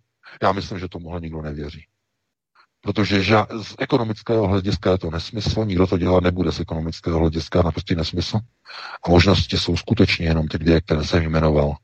Buď někdo potřebuje nalítat hodiny a propálit kerosin, aby mohl čerpat dotace, to znamená korona hilfe, nebo jeho jednotlivé deriváty, že jo, v jednotlivých zemích, to je jedna možnost, a nebo skutečně se zatemňuje obloha e, prostě speciálními takzvanými kondenzačními čarami, pod kterými samozřejmě si nepředstavujeme žádné kondenzáty z běžného paliva, které potom se rozpouští během několika vteřin za letadlem a není vidět, mizí, ale takové kondenzáty, které ne a ne a ne se na obloze rozpustit. A sami se dívejte na oblohu, tam, kde bydlíte, dělejte fotky, pořizujte fotky, posílejte nám je do redakce, dokumentujte tyhle ty události, ať je to kdykoliv, je to ráno, v poledne, večer, posílejte, protože ty důkazy máte přímo před sebou. My nemusíme o tom nějak spekulovat, vést konspirace, prostě vysta- vám stačí jedna věc, podívat se na oblohu a když vidíte letící letadlo. Takže takhle já bych to uzavřel a máme dvacet jedna deset, dáme si jednu přestávku, nějakých sedm minut, Vítku, a potom bychom se pustili do telefonických dotazů. Určitě, já jenom obligátně připomenu na konci tohoto vstupu, V K už klidně můžeš jít, aby si to stihnul v pohodě, já jenom pro posluchače, prosím, pokud chcete, V K tady hovořil o Johnu Brennanovi, bývalém řediteli C I A na C F R v roce dva tisíce šestnáct, který hovořil o injektáži o injektáži krystalu jodidu stříbrného do atmosféry, do stratosféry, do dolních vrstev stratosféry, právě pro zatemňování oblohy, global darkening a tak dále. Jenže o tom se psalo už v memorandu O S N v roce dva tisíce deset. A o tom hovořili i předchozí dokumenty. Já jsem natočil pořád, když zadáte do Odyssey, tak když zadáte do toho vyhledávače poručíme větru dešti, stačí, když zadáte tohle, poručíme větru dešti, anebo je to také na mém kanále Rádio S V Studio Tapin Rádio, je to asi, já nevím, desátý dvanáctý pořad od toho nejnovějšího, poručíme větru dešti, tak tam jsem rozvídal oficiální vládní americké dokumenty, které byly uveřejněné, dokonce i na serveru NASA, to hovořím o listopadu devatenáct set šedesát šest, a potom v červnu devatenáct set sedmdesát osm dokumenty, kde velmi výrazně ovlivňovaly počasí, přesouvaly různé masy, povětrnostní vzorce, o kterých také mimochodem hovoří John Brennan a tak dále. Tak to jsou velmi zásadní dokumenty, kdy prostě probíhá v masovém měřítku ve Spojených státech ovlivňování počasí, modifikace počasí. Dokonce v roku devatenáct set devadesát pět americká armáda vydala dokument, kdy predikují na velmi realistických scénářích, že do roku dva tisíce dvacet pět, to znamená za čtyři roky už od letoška, budou moci využít počasí k ovlivnění bitevního prostoru k převaze nad, pří, nad nepřítelem. A ta modifikace počasí je právě ovlivněna i v rámci satelitu, kdy jsou schopní propojit satelitní družice i pozemní radarové stanice a tak dále, propojit to v jednu síť a tím uh, způsobit, že třeba rozpustí oblaka, anebo zase naopak je uh, uvedou do oběhu uh, exikátory, takzvanými, to znamená vysušováním atmosféry, anebo zase naopak zvlhčením, pro stížení komunikace v rámci vysokých vln nad deset gigahertzů právě v rámci sítě pět G, až se bude rozšiřovat a kvantifikovat nahoru, škálovat takzvaně. To znamená, že to jsou věci, které jsou velmi důležité a to právě predikuje americká armáda už v roce devatenáct set devadesát pět v tom dokumentu, který byl jaksi odtajněný, nebo nebyl odtajněný, unikl. To byl líknutý dokument, který unikl. Oni ho potom stáhli, ale už předtím ho uveřejnili, někdo ho stáhl a tak jsme se k němu dostali. A právě o tom globálním snívání hovoří dokument O S N v roce dva tisíce deset, kdy upřesňuje, že vlastně v tomto modifikaci počasí jede zhruba šedesát států a podílí se na tom. to znamená včetně Ruska, máme tam i ruské patenty. Všechno cituju oficiální zdroje, oficiální vládní americké i ruské dokumenty, patenty v rámci těch satelitů, jakým způsobem mohou ovlivnit počasí ze satelitů, propojením s pozemními radarovými stanicemi. To všechno existuje, jsou to oficiální vládní dokumenty, stejně tak jako Bill Gates, který podporuje ten pokusný balón v roce dva tisíce dvacet jedna ve Švédsku, kde budou vypouštět několik kilogramů nějaké látky a zkoušet globální stmívání a tak dále. To jsou všechno projekty, které teď probíhají, takže všechno existuje, všechno je oficiálně zdrojovatelné. Máte tam odkazy, máte tam odkazy na ty dokumenty, o kterých hovořím, abyste si to mohli ověřovat. V angličtině můžete to číst, můžete to ověřovat, tak jak o tom budu mluvit tam v tom dokumentu, poručíme větru dešti. Takže to jsou prostě všechno oficiálně zdrojovaná data a informace. Takže nikdo mě tady nebude vykládat, že to je nějaký hoax a chemtrails, geoengineering. Prostě to je skutečnost, provádělo se to už od padesátých let minulého století ve Spojených státech, kde to začínalo. A vlastně oni testovali, zkoušeli, stále to vylepšovali, nějakým způsobem modifikovali, až to došlo do takové míry, že jsou schopni na jakémkoliv místě planety v rámci propojení se satelity určit formu počasí po, já nevím, nějakou sezónu a tak dále. Takže to je přesně to, o čem hovořil John Brennan a v podstatě to je jenom fragment toho, co vlastně problesklo na veřejnost a co se opravdu dělá už několik desítek let, několik dekád. Takže to jenom k tomu. Helenko, já ti přidám slovo a zahrajeme si písničku a potom půjdeme dál na naše, na naše posluchače, na naše telefony. Po horkých aktualitách Vítka z Tapin Rádie je tu kapitán Demo s písničkou Zlatíčka. Prosíme, pomožte nám s propagací kanálu Studia Tapin Rádio Svobodného vysílače C S. Pokud se vám tento nebo jiné pořady na tomto kanále líbí, klikněte na vaší obrazovce na tlačítko s nápisem sdílet a vyberte sociální síť, na kterou pořad nasdílíte. Jde o pouhých pár desítek sekund vašeho času. Děkujeme. Nyní si zahrajeme písničku, jednu ze skvělých písniček Vodňanského a Zkoumala. Jan Vodňanský ji napsal ještě před invazí v roce devatenáct šedesát osm.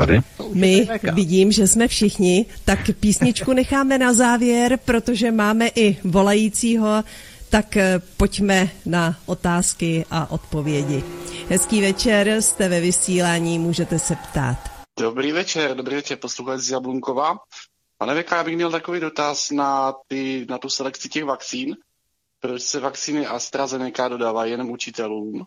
Proč, proč je tato skupina jakoby nějak rezervována pro, pro tady ty účely? A proč třeba zdravotníci nesmí být testováni? Jak je to teďka jako, co to má znamenat? Jako, jo? To. A druhá věc je uh, sítě, sítě pět G. Sítě pět G ve Švýcarsku jsou zakázány, jestli to nějak může mít vliv na, na ten nový světový pořádek. Díky. Děkujeme také. Děkuji. No, já děkuji za dotaz. No, co se týče vakcíny a používání vlastně modelu AstraZeneca zrovna pro učitele,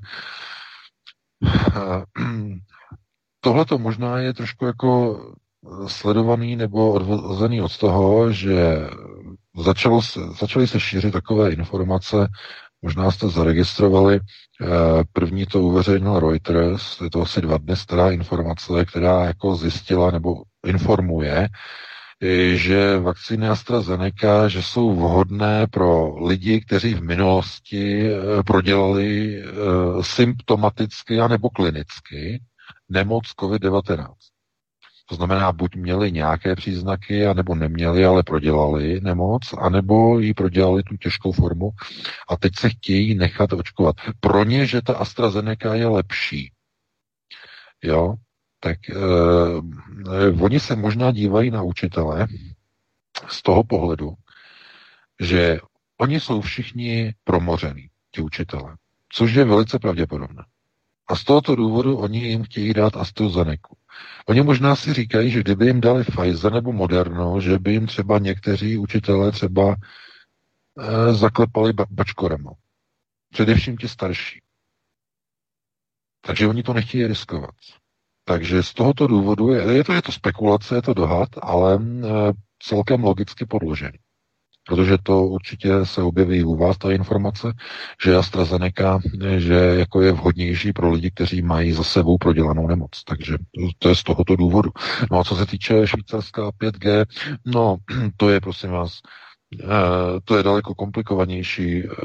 Švýcarsko, to je jiný oddíl. To je jiný oddíl. Tam prostě máte systém řízení e, skrze referenda a celá ta federace švýcarská je rozdělená do kantonů, které mají obrovsky velkou, velkou nezávislost, až e, někdy to připadá, jako kdyby to byly samostatné státy, jakože nejsou, ale e, ta samostatnost je tam opravdu zjevná a máte jeden kanton, to máte tak a tak a vy, e, přejedete e, do sousední vesnice, sousední obce a tam úplně fungují procesy úplně, úplně jinak. A co se týče těch pět G sítí, e, taková ta, e, řekněme, nedůvěra, kterých těm jednotlivým projektům bylo by asi velkou chybou se myslet, že ve Švýcarsku by nebyli zastánci tady těch globalizačních procesů. To by bylo, to by bylo chybou se myslet, ale to je, k něče, to je zhruba vlastně odvozené od něčeho jiného. Ve Švýcarsku jednotlivé kantony nalily a nasunuly opravdu velké peníze v posledních letech jednotlivým operátorům do budování tři G. A čtyři G sítí a ty peníze ještě nejsou navráceny. A vyhlášení nových tendrů na nové sítě, na nové frekvence by kazilo těm operátorům již investované peníze, které se musí ještě vrátit ze starých budovaných tři G a čtyři G sítí. To je ten důvod, proč tam není proto, proto podpora. Protože to není, Švýcarsko není Česká republika, kde je specifický trh, kde operátoři jsou tři a jsou, jsou e, vytváří de facto víceméně, je to takové veřejné tajemství, mluví se o tom všude, že to je oligopol, že to je de facto kartel, e, že si rozdělili trhy a tak dále, co je na tom pravdy, to jsou spekulace samozřejmě, ale a když se podíváte na cenotvorbu jednotlivých operátorů, tak si řeknete, hm, tak asi děkuju pěkně a jdeme někam jinam, že jo, raději. No v dnešní době už je to možné, že jo, máte euro roaming, takže eh, otevřený, to znamená, že si můžete pořídit telefonní kartu a službu v nějaké jiné rozumnější zemi a nemusíte mít vůbec české číslo, protože uh, to, co jako předvádí čeští operátoři, to je asi, to je, to je komedie, to je chucpe. To je prostě nehorázná drzost. Zrovna jsem viděl takovej ceník, prostě e, tam nabízejí za nějakých tři sta čtyři sta korun prostě jedn, e, jako volací tarif, že máte prostě free volání a e, oni vám k tomu dají jeden gigabyte dat na měsíc. Za nějaký čtyři stovky nebo tři sta devadesát, tak nějak, nevím, co je to za operátora, ten jeden z těch tří. A jakože že to, že to zákazníky neoslovuje. No samozřejmě jenom, jenom debila by to mohlo oslovit. V dnešní době potřebujete data. V dnešní době už skoro nikdo ani nevolá. To je vidět, prostě už nikdo ani nevolá, že nikdo nevolá. Kdybyste viděli, samozřejmě jsou tajný. Jsou tajný údaje operátorů o objemech volání. Možná však unikají data. Unikají data od, je tady od německých operátorů.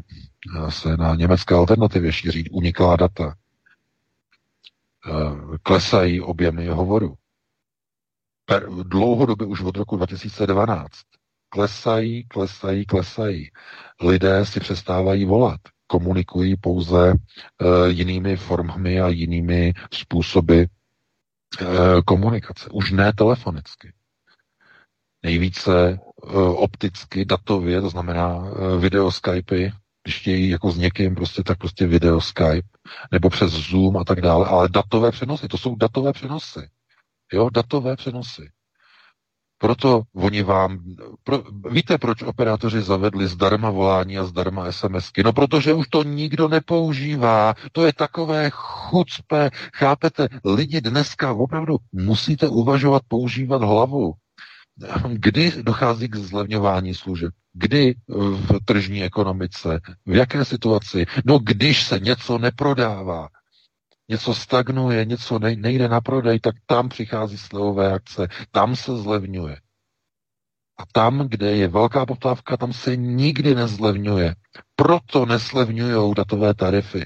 Protože všichni teď používají data, hlavně tedy v lockdownech, poslední rok všichni používají data a proto na datech se chtějí finanční operátoři zahojit, když už teda nejsou ty telefonní linky a telefonní a es em es zprávy, tak se chtějí nově zahojit na datech, na datových vlastně spojí. Takže z tohoto důvodu vám nabízejí takové směšné tarify s jedním gigabajtem dat a, a podobně, chápete? Ale v tom Švýcarsku jde právě o to, že tam byly financovány, investovány velké peníze do tři gé a čtyři gé sítí, které se ještě operátům nevrátily. Takže z toho důvodu tam není žádná snaha o velké otevírání pět gé trhu.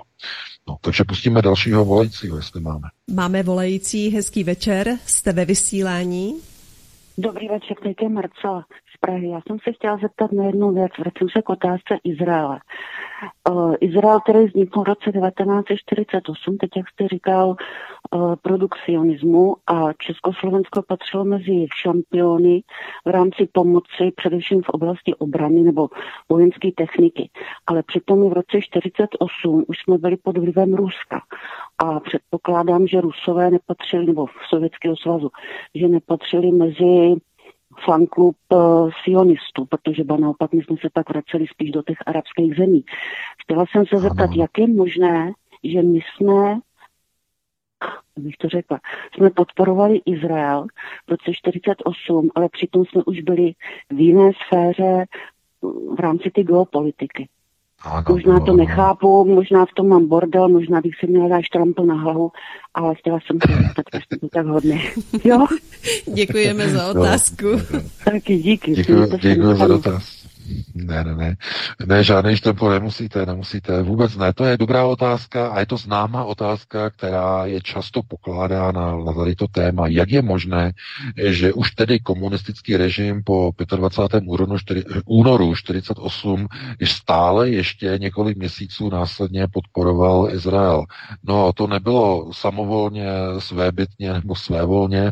To byla oficiální politika ještě Sovětského svazu, který v roce devatenáct set čtyřicet osm de facto měl politické snahy a ambice o získání svých pozic na Blízkém východě po druhé světové válce. To byl Stalinův proces takzvaného zbližování Sovětského svazu s takzvanými arabskými státy. A Sovětský svaz viděl palestinskou otázku jako určitý úderný kámen, který by mohl otevřít Sovětskému svazu cestu de facto na Blízký východ. A podpora Izraeli byla de facto odvi- odvislá nebo odvozená od velkého zastoupení, tedy po druhé světové válce židů, kteří přišli a přicházeli tedy z Evropy do Izraele právě čerstvě tedy vznikajícího. A Sovětský svaz chtěl mít svoje želízko v ohni při vzniku Izraele, aby mohl určovat politiku nově vznikajícího sionistického státu. To bylo na příkaz, na pokyn přímo Stalina, takzvaně, aby byly u zdroje, u kotle, když se to takzvaně kuchtí, když se to vaří. Zrovna když se tak e, Sověti chtěli být u toho procesu, aby měli kontrolu a vliv. E, nebylo to dovoleno, Brusel, tedy Brusel, pardon, si říct, e, Londýn, e, nedovolil tenhle ten proces, byly tam nastoupeny procesy k blokaci a když Sovětský svaz viděl, že se mu nepodaří získat žádný vliv přes místní eh, tehdy vlastně sionistické politiky na procesy nově vznikajícího židovského státu, tak Stalin vydal pokyn k okamžitému ukončení veškeré pomoci Izraeli a v tom okamžiku i Československo přestalo Izrael podporovat. Takže takhle jsem to vysvětlil, no a dáme prostor dalšímu volajícím, pokud máme tedy někoho. Máme. Příjemný večer, máte slovo. Dobrý den, zdravím V K. Chtěl jsem se zeptat na takovou otázku a to se týká toho, že jsem viděl nedávno video, kde bylo uh, pod mikroskopem ukázáno, co obsahují P R testy, že jsou tam takové jako černý tělíska neboli takové žalky a že vlastně jsou živý. Jo, Takže no. pak mi dochází jako logick, logicky, že jestli jsou to nějaký paraziti, který vlastně, na který fungují ty parazitické léky, jo, tak uh, jestli to není souvislost. Chtěl jsem se zeptat takováhle otázka, jako. No, a Děkujeme. já se vás zeptám, já se vás zeptám, Aeronet čtete? Ne, ne, ne, ne, ne, ne, ne, nečetl jsem ho, no, ale viděl, viděl jsem, viděl jsem, a jestli to je hoax, hoax nebo jestli je to, jestli je to pravda, jo, to jsem se chtěl no, já, jsem tady, právě jako... o, o tom, já jsem právě o tomto před dvěma hodinami publikoval článek i s videem. Takže přímo na Aeronetu máte přímo článek, my jsme nestihli ten článek probrat, máte tam přímo teď aktuální článek, tam přímo máte od vlastně našeho kolegy, od lékaře vysvětleno, co je to za parazita, jaký je to druh, jaké jsou souvislosti, jakým způsobem lékaři testovali ivermektin na tomto druhu tohoto parazita minulý rok, máte tam odkazy v článku, takže se na to podívejte, jo, je to aktuální článek poslední, který je na Aeronetu, tam to máte vysvětleno, takže tak to vás odkážu. Tak to děkuju. Tak, mějte se hezky, nashledanou. My pustíme dalšího telefonujícího, který se už dobývá, dovolává do našeho studia. Ano, přesně tak. Dobývá se do studia, ale nemůžeme se, nemůžeme... Aho? Ano, slyšíme se. Slyšíme se, ano. Tak můžete mluvit. Jo. Už jsem ve vysílání. Ano, jste ve vysílání. Dobrý večer přeju. Hlavně panu V K. Pane V K, mám na vás takovou otázku. Často mluvíte ve svých pořadech o válce mezi Ž a Ž, mezi sionisty a chasidy. Jak to, že ty sionisti takhle vyhrávají? Co dělá Vladimír Putin, že s nima neválčí? Děkuji za odpověď. Děkujeme také za otázku. No, já děkuju. Já jsem na to odpovídal několikrát a odpovím na to, no zase znovu. Odpovím otázkou. Od kdy jste viděli, aby pravá, luk, aby pravá ruka útočila proti levé na společném těle?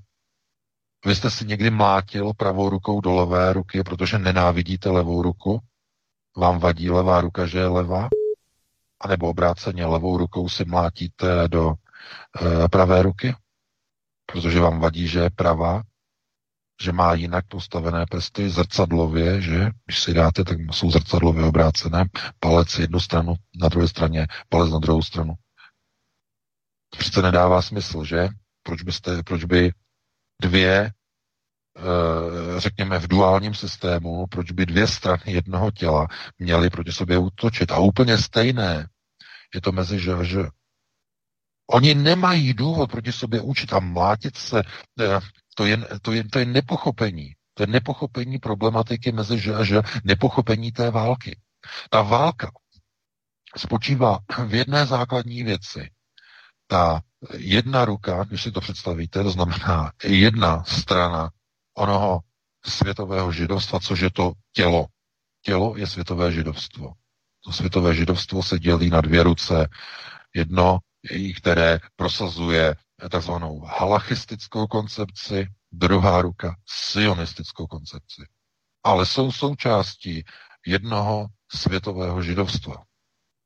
A ta jedna ruka usiluje o to, aby vládla mocí z Jeruzaléma z Chrámové hory takzvanou levotočivou rukou, levotočivým systémem řízení. Levotočivým. To znamená levicové řízení. Chcete-li by. Jo? Levicové. Levá ruka, levicové řízení. Ta druhá ruka, pravotočivá, usiluje o pravicové, sionistické, korporátní řízení. Tohle je základní koncepce války mezi že a že.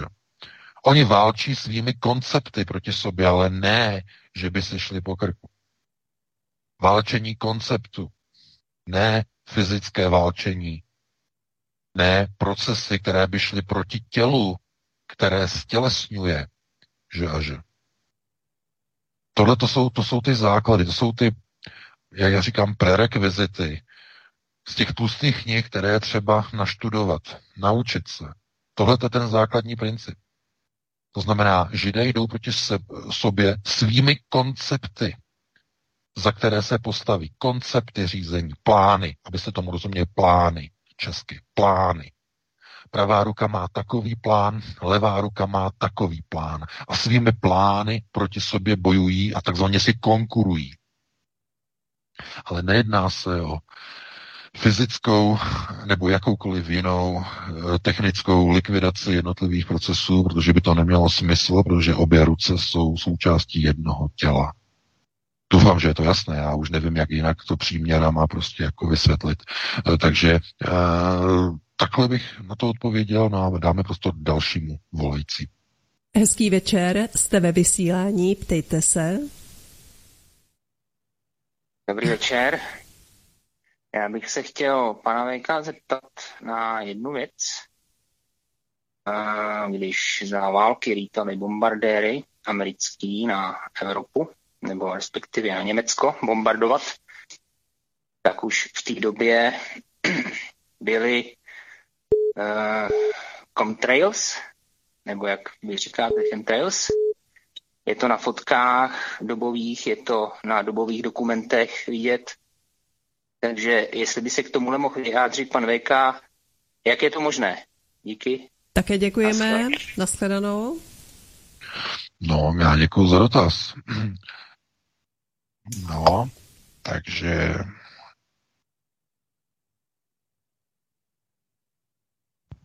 Tak, teď jsme zase vypadli. Slyšíme ano, se. Vejka, povídej. Na mikrofonu se vypadlo, už jsi v pohodě zpátky, povídej. No, no, no. No, doufám, že se slyšíme, protože zase mi tam prostě něco, něco do toho vběhlo. Nějaký, nějaký prostě jako nějaký volání. Nějaký no, slyšíme úplně v pořádku a úplně ano. Celou dobu úplně stejně, takže povídej klidně, v pohodě. Dobře, dobře, dobře. Tak doufám, že se no. slyšíme.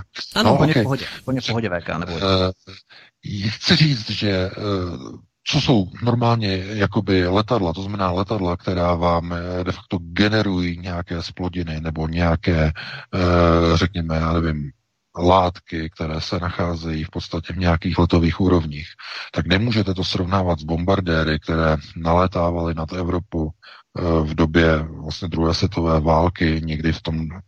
v té hladině zhruba pěti kilometrů e, nalétávaly nad jednotlivá města a e, ty lety, které vlastně probíhaly, tak e, probíhaly v éře nebo v době e, většinou nočních letů nebo těsně ranních letů, kdy se tvoří inverzní oblačnost.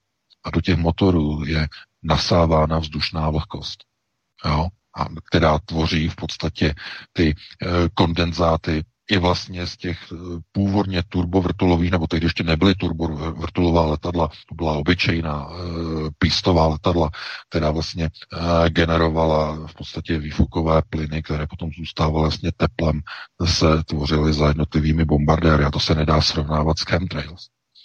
Chemtrails jsou stopy, které jsou tvořeny ve výšce na úrovni stratosféry, na dolní hranici stratosféry, to znamená někde na úrovni eh, od osmi do dvanácti kilometrů, většinou v tom středním pásmu, kde začíná stratosféra, těch deset až jedenáct kilometrů, tam se tvoří v podstatě nejvíce chemických stop, které permanentně zůstávají na té obloze. Se nedá srovnávat s nějakými čarami kondenzačními, které zůstávají za letadly třeba po dobu jedné, dvou nebo tří minut a potom je to zachyceno na uh, fotografických uh, záznamech uh, z nějakých letů v době, já nevím, druhé světové války, kde měly třeba kamery dlouhou expozici a dokázali potom kvůli té dlouhé expozici vlastně zachytovat vlastně čáry uh, těch pohybujících se letadel, které potom zůstávaly na nebi. Jo, takže takhle třeba se na to dívat. No, e, jinak teda, byl tam ještě jeden dotaz, nebo jenom jeden dotaz tam byl? Tady byl jeden dotaz a, a mám jeden. Už další dotaz. Dobře, takže dáme prostor další. Volejte. Hezký večer, ptejte se. Dobrý večer, volám zo uh, Slovenska. Chcel som sa, chcel som upriamiť pozornosť na jednu vec a popri týchto všetkých informáciách úplne zaniklo uh, že nastalo úmrtie Benjamina Franklina, pardon, nie Franklina, Benjamina Rothschilda, mladého, ktorý bol teda hlavný predstaviteľ švajčiarskej vetvy bankového im, im, impéria. Není mi z toho jasné celkom, či zomrel prirodzene. Média uvádzajú, že zomrel na infarkt, ale keďže mal päťdesiatsedem rokov, je to pomerne ešte mladý chlap na to. To sú ľudia, ktorí mali určite pravidelné lekárske prehliadky, čiže žili úplne vyrovnaným spôsobom života. O čo tam ide vlastne? Či je to nejaký boj medzi londýnskou vetou a švajčiarskou vetou, alebo môže to nejako zmeniť, alebo chceli, chceli zmeniť nejak chod, chod dejín, alebo proste takýto nejaký komentár, keby, keby k tomu. Neviem, či ste teda tu túto informáciu zachytili, tak len toľko zo Slovenska. Ďakujem. Ďakujeme také. Mm-hmm. Jasně, jasně, děkuji no, za dotaz. Uh, tohleto, prosím vás, uvnitř téhleté rozsáhlé větve, téhleté familie Rothschildů naprosto nemáte šanci se dostat k nějakým relevantnějším informacím, než až takzvaně ex post, kdy se začnou projevovat nějaké změny v procesech řízení s nějakou odchylkou uh, několika, několika let, někdy i několika let. To znamená, jakékoliv změny se provedou za dva, za tři roky, něco se změní. Je možné, že Benjamin Rothschild byl třeba odpůrcem kryptoměn, to znamená odpůrcem Satoshiho, což je samozřejmě hlavní londýnský instrument nasunování kryptoměn do digitální éry. Samozřejmě židovský proces řízení kryptoměny, to je zcela zjevné.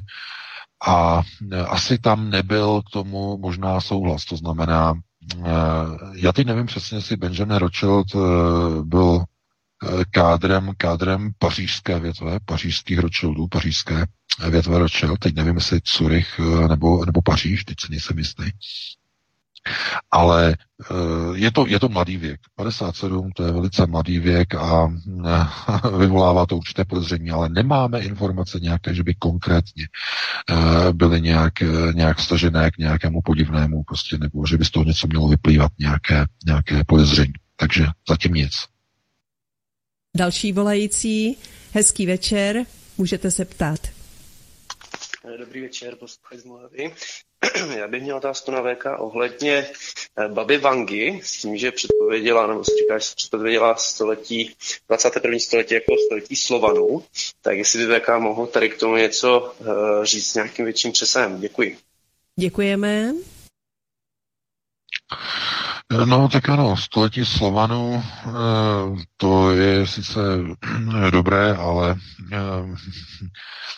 především se bojím, aby vůbec nějací Slované zůstali za dalších dvacet, třicet nebo padesát let, protože v agendě dvacet padesát se se Slovany zrovna moc dvakrát nepočítá. Že by měli, že by měli, při, že by měli přežít. Protože ty procesy... Halo? Ano, ano slyšíme se. Samozřejmě nějaký průsak... Já. Od, já, to, já, tam, já, tam, já tam slyšel nějakýho Béru Trávnička, nebo, nebo co to bylo, nevím. Ne... to bylo od nás, se opováme. To, to bylo něco průsa, který jsem taky slyšel. Povídej, pokračuj dál. Jenom chci říct, že Slované, podívejte se, jak dopadají Slované. Slované si vyjdou z obchodu ven bez roušky a začnou je jejich, jejich blížní je začnou mlátit na ulici, nebo ne mlátit, ale škrtit na ulici. A nebo jim začnou stříkat sprej do obličeje. No jak může takový národ přežít? Nebo, nebo, nebo, nebo rasa, nebo éra. No, někdo by řekl, nemusíme mít strach o Rusko, že jo? Rusko, nemusíme mít strach. No, při pohledu na tu míru islámské migrace do Ruské federace já bych měl obavy teda. Mě by zatrnulo. To teda jako rozhodně. Jenže Rusko, je to balšáje země.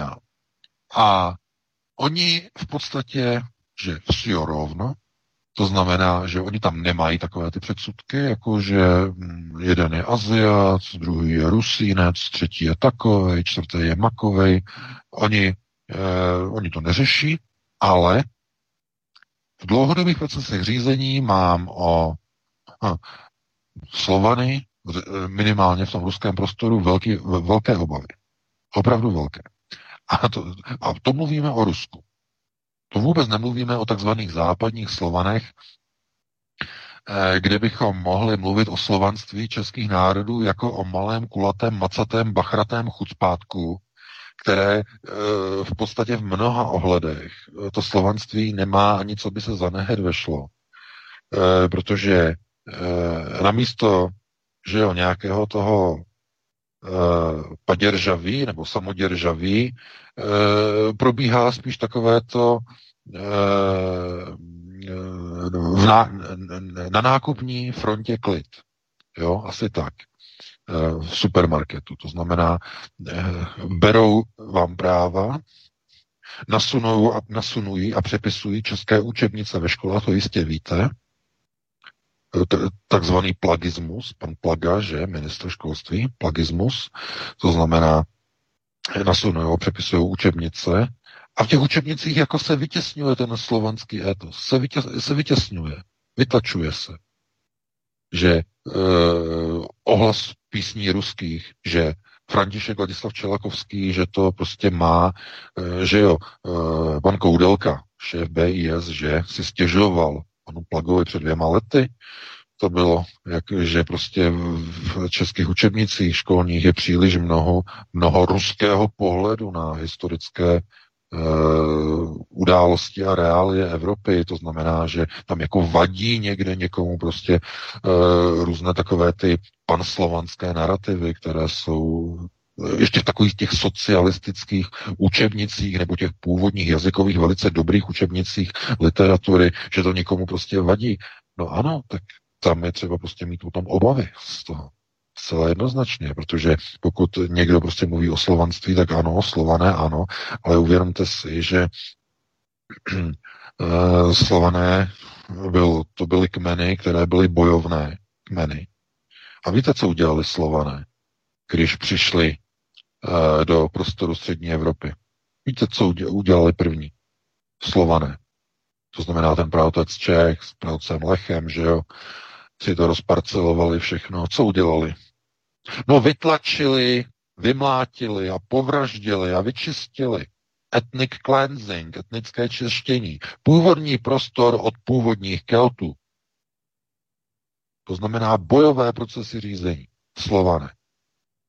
Rozválcovali Kelty. To byli původní Slované. A původní Bohémové. Bohemians. No, samozřejmě Bohem, že jo. Odkud je to slovo eh, odvozeno? No samozřejmě, že Židé vědí, že? Židé vědí. A v Talmudu, že? Je ten prostor eh, nakreslený na mapě jasně, ne? To víte. Nebo nevíte, já jsem o tom měl článek, nebo neměl jsem o tom článek, já už ani nevím. No, eh, že na mapě ten prostor původně je označený jako Behemetia. Ne Bohemia, Behemetia, země Behemota. Behemota. No a to je Talmud. To je jeden z generálů e, Satana. Behemot. Jeden z jeho generálů, jeho legií. A e, z jakého důvodu, proč v Talmudu má tenhle prostor označení Behemetia? No, protože, protože víte samozřejmě, co se nachází pod Prahou. Mahral. Jeho vstup, jeho brána. No a proto jsou tam ty procesy, které probíhají. Proto není dovoleno v Praze.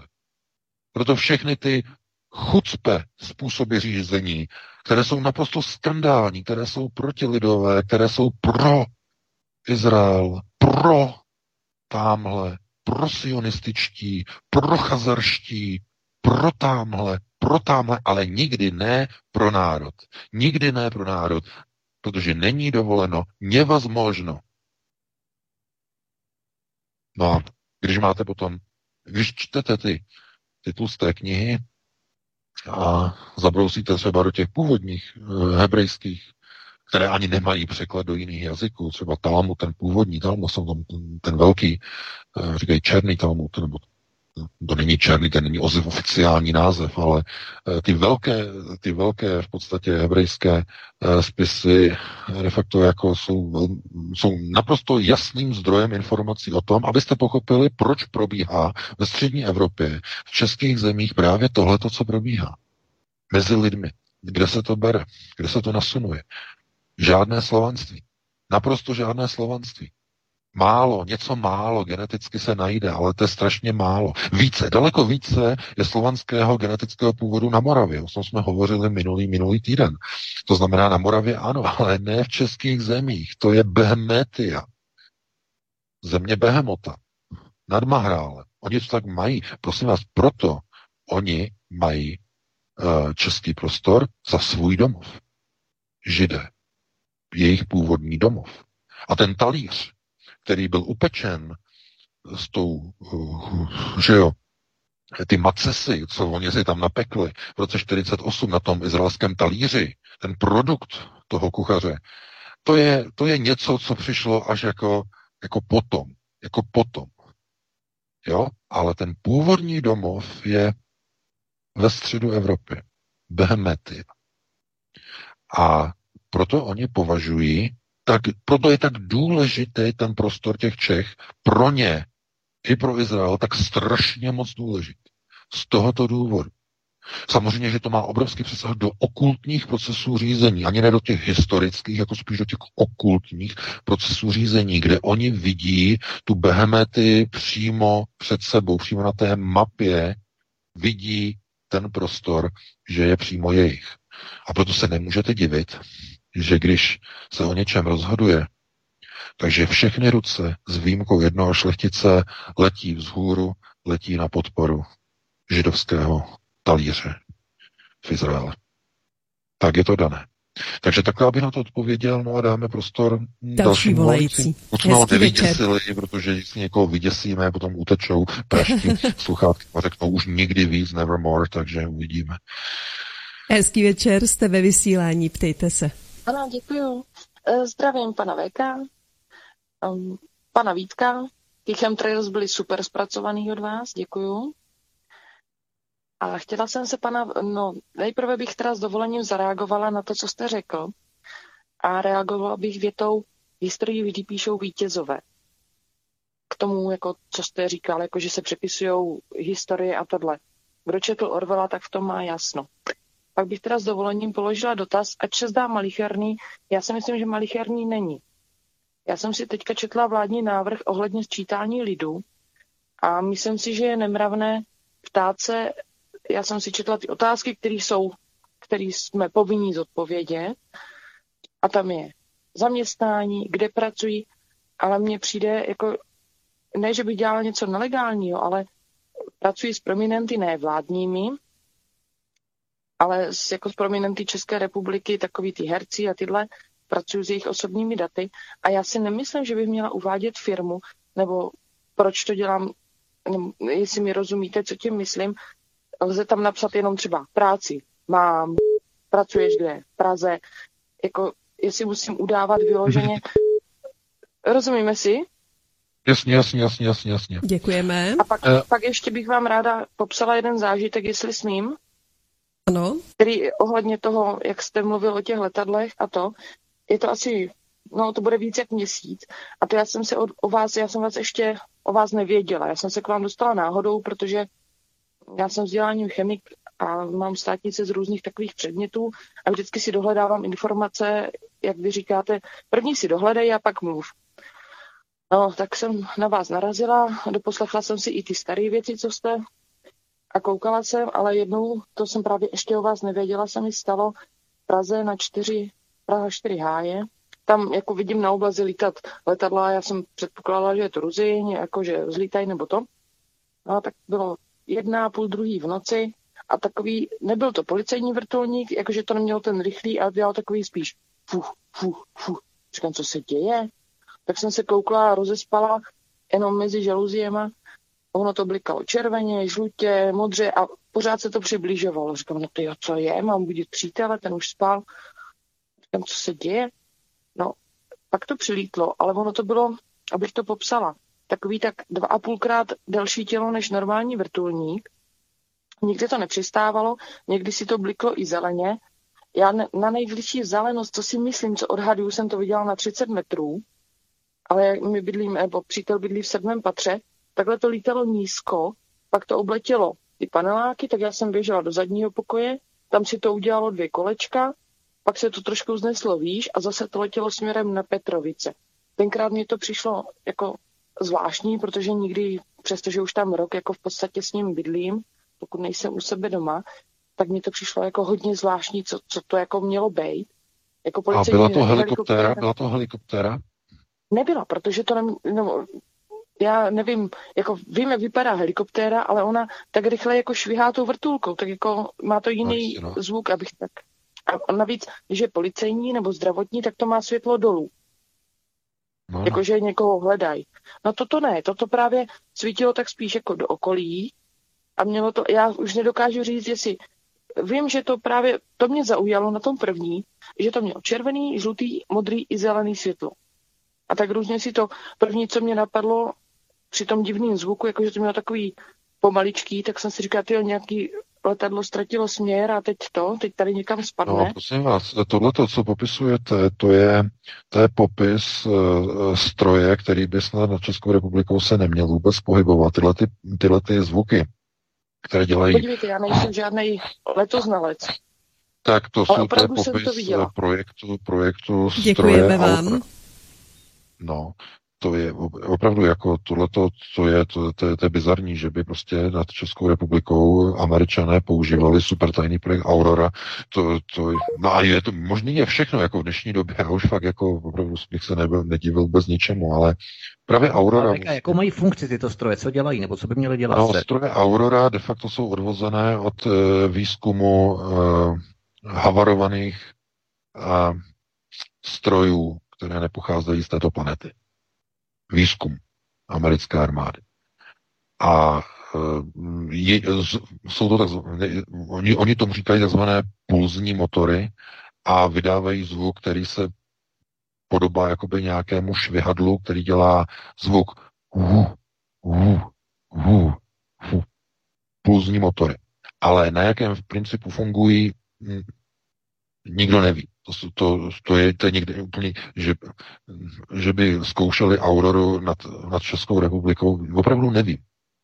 Pokud paní tohleto zažila, tak byla svědkem vlastně něčeho, co normálně hlásí lidé na americké, na americké alternativě v prostoru, v prostoru padesát jedna v Nevadě. Takže jestli oni už to používají v Evropě, tak no, to, to je něco neuvěřitelného. No. Jako, já, jako škoda, že není třeba nějaká fotografie, e, pořízená rychlovka z mobilu, protože to by bylo, to bylo k nezaplacení. Nezaplat, taková fotka k nezaplacení. Naprosto k nezaplacení. E, to je škoda. No, to je škoda. A moc, moc, moc, moc zajímavý podnět, podnětný dotaz. Ale jakou funkci mají ti stroje vykonávat? Nebo co mají dělat? Je to tady projekt, tajný projekt, ale co mají ti stroje dělat? No, tak si létají, to asi ne, že? No, projekt, co mají dělat? Nový druh, úplně nový druh de facto neslyšného, neslyšného nebo nehlučného pohonu. To znamená pohybový prostředek, který nepoužívá vzdušný vztlak, používá vlastně de facto nějakou technologii, která manipuluje gravitačním polem. E, to znamená, vys, ten stroj visí ve vzduchu a e, kdyby visel ve vzduchu, tak se nepohybuje a k pohybu vpřed, vzad, nahoru, dolů používá v podstatě elektromagnetické pulzy, které reagují de facto e, s magnetickým polem země a vytváří se tím pohyb. To znamená pulzní motor. Dokud to dovedete představit. Těleso je zavěšené v gravitační pasti, kterou si můžete představit jako magnetickou past, ale nemá to s elektromagnetismem ani klasickým zemským magnetismem nic společného, je zavěšeno v prostoru a tam se trvává. A aby se pohybovalo, tak musí být vytvořený nějaký puls, nějaký signál. No a tohleto Aurora má vydávat tenhle ten zvuk, tenhle ten pulzní zvuk, zvuk vydává vlastně jakoby hu, hu, hu. Jako, jako, jako kdyby se jednalo o nějaký jakoby Jako, jako kdyby to byla vrtule, ale strašně pomalu se ot, otáčející, takové jenom hu, Hu, hu. Ano, jo, přesně, takže... se shoduje s tím popisem, co paní Adam nesla, no, no, přesně to, to tak. To se shoduje, to se shoduje s tím popisem, je to zajímavé, škoda teda, že nepořídila fotku, to by byla bomba. Naprostá bomba, okamžitě, by, okamžitě bychom to sdíleli eh, s Alexem Jonesem, to by, to by, to by byl majstrštyk, to je škoda, no. Ale pustíme teda volající někoho nového, dalšího, koho máme. Posledního, posledního volající, už mám deset hodin. Dobře. Tak, poslední v řadě. Hezký večer, můžete se ptát, i když já ještě než začnete, budu přemlouvat Vítka, aby jsme chviličku přetáhli, jestli to půjde, protože já tady vidím v řadě ty další volající a pořád ještě jich je hodně. No, možná, Helejko, se zeptej spíš dalšího studia, které bude na, po nás následovat, jestli bude souhlasit. Já Další studio nám to... nabízí až třicet minut, proto to říkám. Tak, je to na V K. No, to je tak, chce se někdo vzít odpovědnost. Tak alespoň dva, tři tak, dotazy tak, vy tak, ještě. Tak to, tak to, že bychom to vynahradili posluchačům na to minule, že bychom to vynahradili. Dobře. Teď nevím, je to správná aby... příležitost. Dělali by takový kompromis, fajn. A děkujeme studiu, já nevím, kdo po nás jede, ale moc děkujeme za uh, tuto možnost. A dáme tady prostor dalšímu posluchači. Ano, hezký večer, jste ve vysílání, ptejte se. Dobrý večer, M P X z Amazonu, konečně jsem se dočkal. A prosím vás, stručný dotaz na V K. E, jak to, že neexistuje britská mutace, teda britská, když existuje britská, jak to, že neexistuje izraelská, když tam je tak strašně velká poročkovanost a když tyhle mutace či variace vznikají asi na základě toho, že to generují ti očkovanci, očkovaní, tak když je to teda britská mutace, brazilská mutace, tak existuje i, i, ta, i ta izraelská. A nebo jaká je vůbec situace s očkováním v Izraeli, protože je od... Prosím vás, to, to nemá s tím nic společného, to je politika. Není dovoleno, aby něco špatného bylo označeno adjektivem izraelské. To je jako kdyby někdo řekl izraelský mor, izraelská úplavice, Um, izraelský, uh, izraelské zarděnky, izraelské, uh, izraelská obrna, uh, izraelský tyfus, izraelská ebola. Chápete? Není dovoleno, nikdy v životě nebude dovoleno ani říkat izraelská mutace nebo izraelský covid, naprosto vyloučené. Není dovoleno, aby izraelský talíř byl diskreditován, znehodnocován. To, to, to, to naprosto neexistuje. Bude klidně dovoleno, aby se říkalo česká mutace, slovenská mutace, gojím mutace, bude dovoleno, bude dovoleno, dokonce se to dá očekávat, ale v žádném případě Izrael. Oni by, pokud by použili nějaký takový jako přívlastek, tak by okamžitě se objevili zase ti v uvozovkách, ti konspirativci by řekli, vidíte, vidíte, vidíte, eh, oni tam vyrábí mutace a tak dále a tak dále v Izraeli, to znamená, to nebude dovoleno. To by mě velice překvapilo, kdyby bylo dovoleno říkat o nějaké izraelské mutaci, okamžitě rychle by se to změnilo třeba na mutaci odvozenou od nějakého místa. Blízkovýchodní mutace by to byla. Řekla, řekli by blízkovýchodní mutace, tak. Nebo by řekli třeba mutace palestinská mutace, nebo jiná arabská mutace, nebo by řekli nějakou jinou syrskou mutaci, libanonskou mutaci na hranici, nebo Gaza mutace, by třeba ještě, ještě, ještě to by třeba by se tak řeklo, že to ještě jako jde, tam je ten název a nemělo to jako nic společného jako s Izraelem, ale to by bylo na... To je politika, to je politika, tak. To označování těch názvů je politika, jo, nic jiného to nemá smysl. Já bych jenom doplnil, že se začíná prosazovat blanická mutace a ta prý je velmi agresivní a decimuje zejména germánské kmeny. Tak nevím, co je na tom pravdy, ale pojďme k dalšímu posluchači. Další posluchač, další dotaz, hezký večer.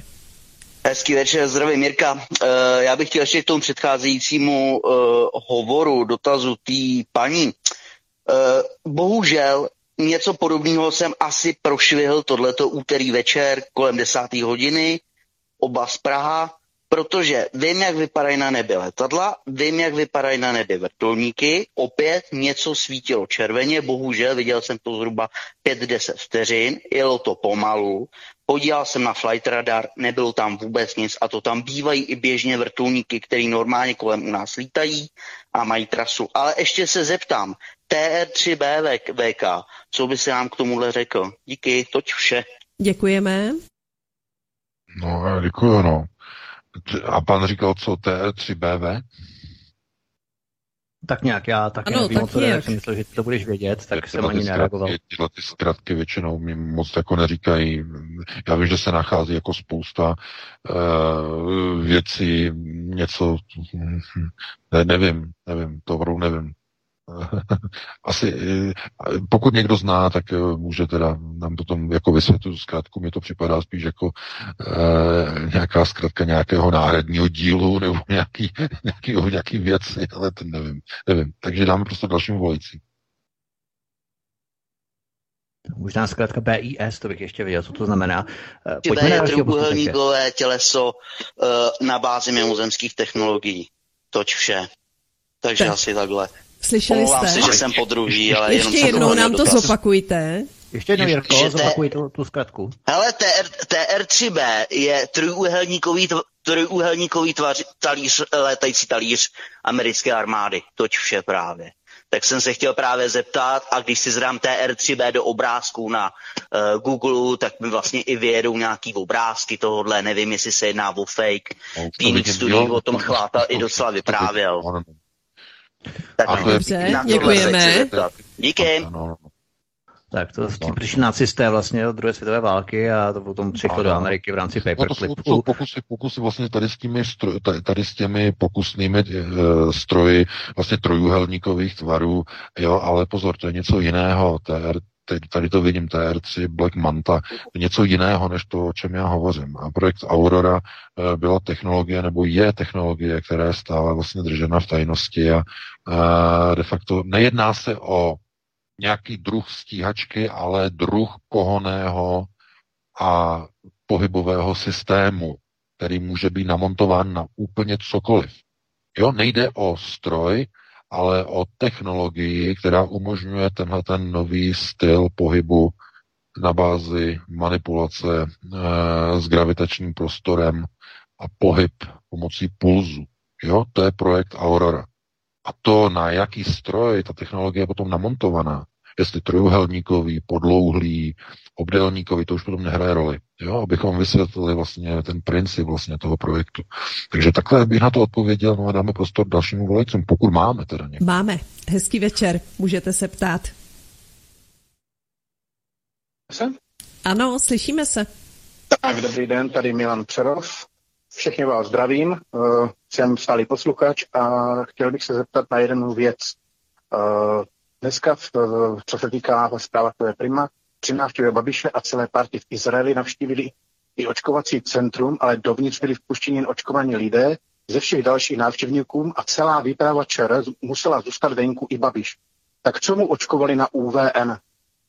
Další věc, to je takový rychlý dotaz jenom, co se týká té oblohy. Já jsem dělal veškeré anomálie, jsem fotil ohledně Přerovska a okolí, dával jsem to tehdy na Uvočto, dokonce je odkaz ke stažení na pod nějaký článek do diskuze na Aronetu a bylo tam asi osm set megový soubor, byly tam i videa, fotky, co se týká tady to, to, to těch, to těch anomálií, co se týká na obloze a každopádně chemtrail se samozřejmě objevuje i tady v okolí Přerovska a okolí. Ale určitě bych doporučil panu V K, aby se podíval, ne, fakt, fakt nevím přesně, mo- možná mu pošlu do redakce potom ten uh, uh, odkaz na to uložto, aby se na to mohl podívat. Je to osm set megový soubor za celý rok dva tisíce dvacet a začalo se to všechno objevovat, řekně to, řeknu to tak, přelom únor, březen a samozřejmě to pokračuje i teďka, ale už se to dál prostě nefotil, protože to by byla strašná kvanta dat. Mm-hmm. Tak moc krát děkuji. No, děkujeme, naslyšenou. No, no. Tak, můžu. Tak, tak já povídej, než se nám někdo dovolá další. No, to bylo jenom, to bylo jenom konstatování, konstatování, takže já budu rád jako za odkaz určitě, když dostanu a pustíme dalšího volajícího. Tak Helenko, někdo nám to zvonil, takže pravděpodobně už nikoho máme. Ano, máme, ale nebudeme se tedy vracet k Babišovi a k tomu, co mu píchli za vakcínu, když není jo, očkovaný. Pardon, já jsem úplně zapomněl, že jo, Babiš tohleto, že ho tam nepustili, no to je zvláštní, no ano, že ho tam nepustili, když on je očkovaný, proč ho nepustili, že? No právě. To, to, to, to, je, to, je, to je další chucpe. takový chucpe, to je neuvěřitelný prostě, chápete? To je nehorázná drzost. Oni udělají divadlo na televizi, oni vám připraví mediální šmakuládu. Tady si hačni, tady se podívej, my ti ukážeme premiéra, jak je očkován. Kdy to bylo? Před měsícem a půl, před dvěma, dvěma měsíci? Hmm. Už dostal dvě nebo tři nebo čtyři dávky, já nevím kolik. A co? On vyrazí eh, k bratřím eh, na, na zkušenou do Izraele, oni ho ani nepustí. A proč ho nepustí, když je teda očkovaný? Co to znamená? Co je to? Co je to? Co to má znamenat? No, jasně, nepustili, protože Protože by něco mohl chytit vevnitř. A proč by mohlo chytit? No, protože asi to očkování, které proběhlo na televizi, tak asi bylo jako, jako nějaký, s nějakýma vitamínama, možná něco takového, jo, chápete? A, a výsledek je takový, jaký je. Že když přijde do nějakého prostředí, kde by opravdu, jako ale opravdu něco mohl chytit, tak radši ho tam nepustí, protože by to byl skandál, že jo, kdyby premiér země se nakazil zrovna při návštěvě u bratří, to by bylo velmi trapné, že takže mu řekli, hele Andrej, tady zůstaneš z delegací, tam dovnitř nemůžeš. To je něco neuvěřitelného. To je neuvěřitelný, chápete? To, je, to se nedá komentovat. To, to je, je hotovo, je vymalováno, opravdu vymalováno. To je tak absurdní, to je tak stupidní, tak absurdní, tak nepřijatelné. A vidíte, oni se tváří, že se nic neděje, že je všechno prostě v pořádku, že to je, to je špatný, to je špatný. A je to kvůli tomu, že lidé dopouští, lidé dopustí, chápete, eh, že jo, na nákupní frontě klid a dokud bude na nákupní frontě klid, tak eh, nedojde k žádné změně. Lidé zvládnou, ohnou, zašlapají, úplně všechno. To znamená, doufejme, že něco se změní. Že něco se změní, že lidé eh, najdou v době krize, vlastní krize, nějakou opravdu velkou sílu eh, se zmobilizovat k něčemu, než jenom k tlačení plně naloženého nákupního vozíku ve frontě. K něčemu víc. Něčemu víc, protože eh, už je toho moc. Že toho moc a mělo by se začít e, zachraňovat. To znamená zachraňovat to málo, co zůstává z národních procesů řízení. E, důstojnost už nelze zachránit. Důstojnost ne. U politiků ne, u národa jako takového snad ještě něco málo, že se nezačne prznit národní hymna, i když víte, že už i tom bylo nakročeno před třemi roky, ta nová, to nové aranžmá české hymny, byla to velká kauza, takže změna znaku, státního znaku na dresech českých hokejistů, že jo, prznění národních symbolů, oni s tím začali velice záhy, ale něco se dá ještě zachránit, dej pámu, aby, aby se zachránilo to, co se zachránit dá. Takže ještě dáme, jestli máme ještě někoho na telefonu. Ano, máme ještě volajícího. Hezký večer. Můžete mluvit? Dobrý večer. Dobrý večer. U telefonu Milan. Prosím vás, chtěl jsem se zeptat, zdali někdo nevíte něco o pohoří Krybek. Nějaké přesnější informace. Děkuju, budu poslouchat. Děkujeme také. No, nic mi to neříká. Pohoří Tribe. Tribe? Bylo vysloveno? Tribeč. Přikně si, no. Ano, já, mě to také nic neříká, takže já se k tomu ani nečím. Nic mě to neříká, bohužel, bohužel musíte více lépe specifikovat, protože opravdu já nejsem jako chodící encyklopedie, abych znal místopisné názvy úplně na celém světě. To, takový rozsah eh, databáze a kvantových spojů nemám, takže to, bych, to musíte specifikovat, jo, lépe. Takže, takže tak, no. A jestli máme někoho dalšího, tak můžeme vzít. Tak, někdo nám volá, někdo nám pípá, telefonuje. Volá. Tak. U telefonu Milan ještě, já bych to specifikoval. Já jsem se, že právě o tom budete něco vědět. On, Karika na Slovensku, o tom natočil film a trošku ho takhle jakoby, sprofago- jakoby propagoval a tam se ztráceli lidi a tak dále. Ale jako já tu hru znám už dávno předtím, než vůbec tady ten dokument jako byl.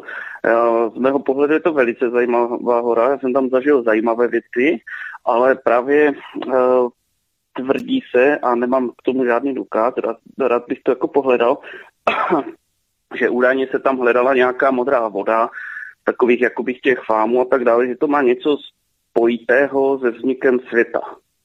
Tak jako nevím o tom pořádně nic, ale takové to vyprávění ještě dřív, než existoval Karika, jsem tady to ty věci slyšel.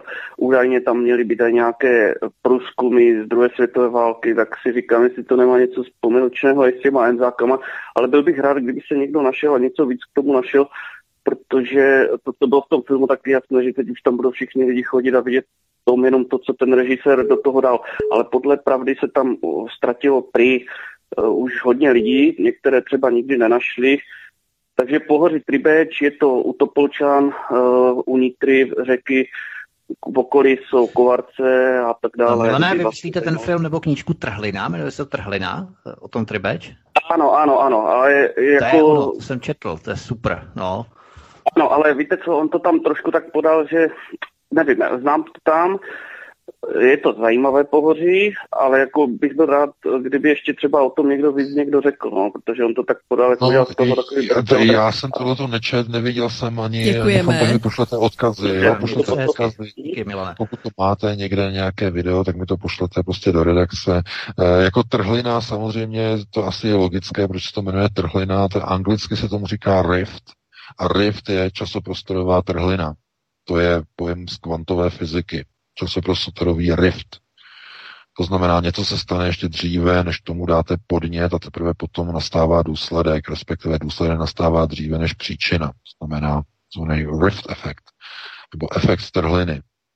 Různé časoprostorové paradoxy, deja vu je jeden vlastně z rift efektů, to znamená trhlinových efektů časoprostorové trhliny. Když vám někdy se nastane deja vu, víte, že jste někde byli a nebyli jste tam, tak je to v podstatě jeden z projevů tady toho. To jsou zajímavé věci, ale je třeba vždycky to zdrojovat, poslat mi odkaz někde na něco, protože jako ne, nemám úplně, abych věděl o každém filmu, který byl natočený, tady, na tady, tady ta zajímavá témata, abych věděl, takže mi to pošlete. No, já nevím, jestli to je všechno. Ještě máme, máme. volajícího. Příjemný večer. Do půl, tak jestli třeba i do třicet minut do půl můžeme přijet. Já jenom doporučím od pana Kariky, tak je skvěle třeba Ve stínu mafie. Ve stínu mafie to je v podstatě sága, volné pokračování i v potom, jak se vytvářely na Slovensku. Je to stejné jako v Česku. Ty spojnice a propojení postupně se zakládalo, to souručenství mezi podsvětím a politikou. Ty syrové časy mafie, které se potom vytvářely, bezpečností, různé agentury a tak dále.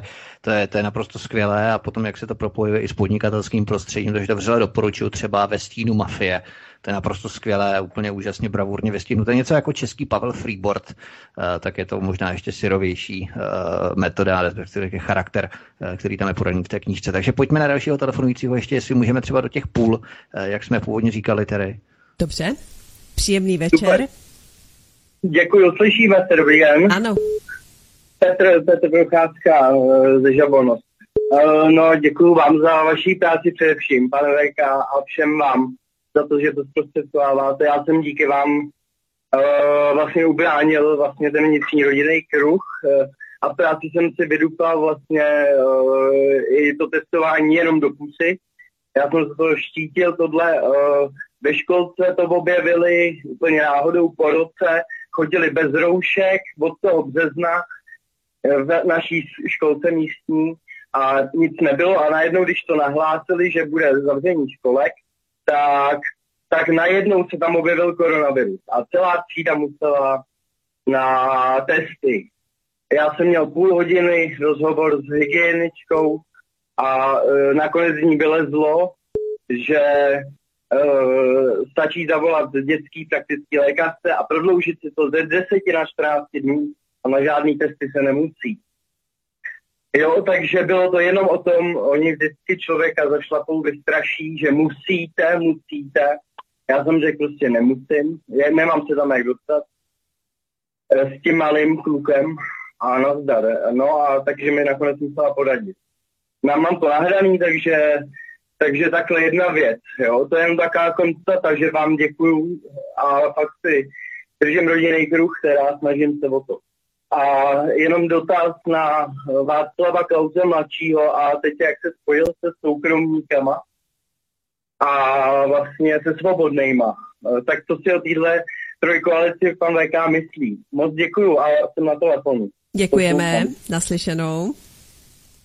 No, já děkuju za dotaz. No, ono je to logické, proč se spojili, protože před volbama v roce, který vlastně teď momentálně de facto představuje ten hlavní proces nasunování onoho Brave New World, tak nejvíce budou trpět malí a střední podnikatele, živnostníci a malí podnikatele. A oni de facto zjistili, že nebudou mít zastání v nové Bartošově vládě, která se chopí moci s největší pravděpodobností po volbách na podzim, to znamená Ivana Bartoše jako šéf Pirátů. A oni budou hledat nový subjekt, který se bude zastávat za živnostníky a malé střední podnikatele. Zdůrazňuju ne za velký biznesy, ale malé a střední. A pro takovou stranu partaj O D S už tam nemůžete počítat, to už je odepsaná, to je pryč, to je mimo. Hledá se nová pravicová strana. To je ten vzkaz, který z toho vyplývá. Nová pravicová strana pro malé a střední. Pokud se to dobře zmanažuje, může to fungovat. Může to fungovat i s nějakým kádrem, který se postaví do čela tohoto procesu. Rozhodně tam je potenciál, vidím tam značný potenciál a čím více budou se prohlubovat terorizační procesy v českých ulicích, což očekávejte v následujících týdnech a měsících, to se bude prohlubovat, tím více bude vzrůstat volání po politickém subjektu, který se začne zastávat malých živnostníků a středních. Živnostníků a středních. Začnou křičet, budou se hledat subjekty, které skutečně těchto malých a středních se e, zastanou způsobem jiným, než to dělá demoblok, který se diskreditoval. Tím, že udělali dohodu s Babišem v Průhonicích, tím se zdiskreditovali. Protože co se stalo? Udělali dohodu o pandemickém zákonu a co se stalo? Došlo k uvolnění e, ži, živnostníků a malých středních? Ne. Nejenom, že nedošlo k uvolnění, ale pokračuje to. Podniky jsou nadále zavřené, nadále to pokračuje a demoblok se zdiskreditoval. Proto se otevírá pole působnosti pro vznik nové pravicové partaje. E, proto Václav Klaus, jak starší, tak i mladší, vidí ten potenciál, vidí tu příležitost a začíná konat, začíná jednat, ano, samozřejmě. To byla obrovská chyba ze strany demobloku, obrovská systémová chyba. Jakmile si podáte ruku s Babišem, jste jejich. Jste pod halachou, jste pod halachim, okamžitě jste jejich a e, on si přivezl samozřejmě čepičku. Minulý rok si Babiš přivezl čepičku od e, zdinářku, to jste možná zaregistrovali, měli jsme článek i fotky a kdokoliv si s Babišem podá ruku, tak na podzim s ním půjde ke dnu. A teď, co to znamená? E, proč, když oni si podali ruku, že oni vyhrajou volby a on půjde ke dnu a e, oni de facto jako vyhrajou volby, nebo co se bude dít. Aha, pozor, to jsou procesy řízení, které mají vždycky nějakou setrvačnost. Oni kdyby chtěli mít natrvalo svoji moc a natrvalo udělat v podstatě změny ve společnosti, tak by nikdy na žádné dohody s Babišem nepřistupovali. Nikdy. To by byl ten přístup onoho správného, konceptuálně ukotveného politika. Oni si s ním podali ruku a tím je to dané. To znamená, oni jsou ochotní k pokračování izolačních procesů, lockdownových procesů a lidé to samozřejmě pochopí velice rychle. Proto, ano, otevírá se prostor pro vznik nové pravicové partaje. Takže takhle bych na to odpověděl, no a dáme prostor dalším voličům, pokud máme teda ještě. Máme, ono jich volá hodně, ale dejme ještě omluvám. Alespoň poslední hovor.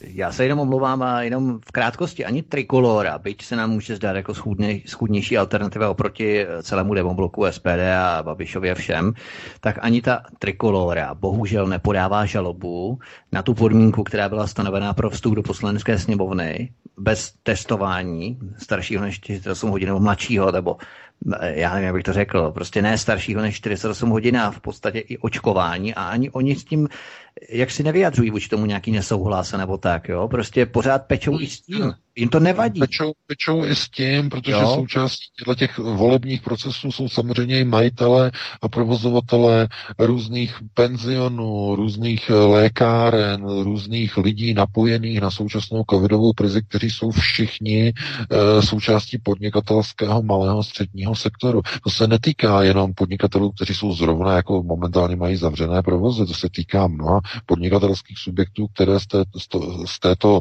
z této e, moribundu z habaďůry těžce profitují. To znamená, že ti politici ani z té trikolory nemůžou jít proti úplně všem, to znamená, nebudou zpochybňovat ten, e, ten pandemický zákon, nebo řekněme ta nařízení a tohleto.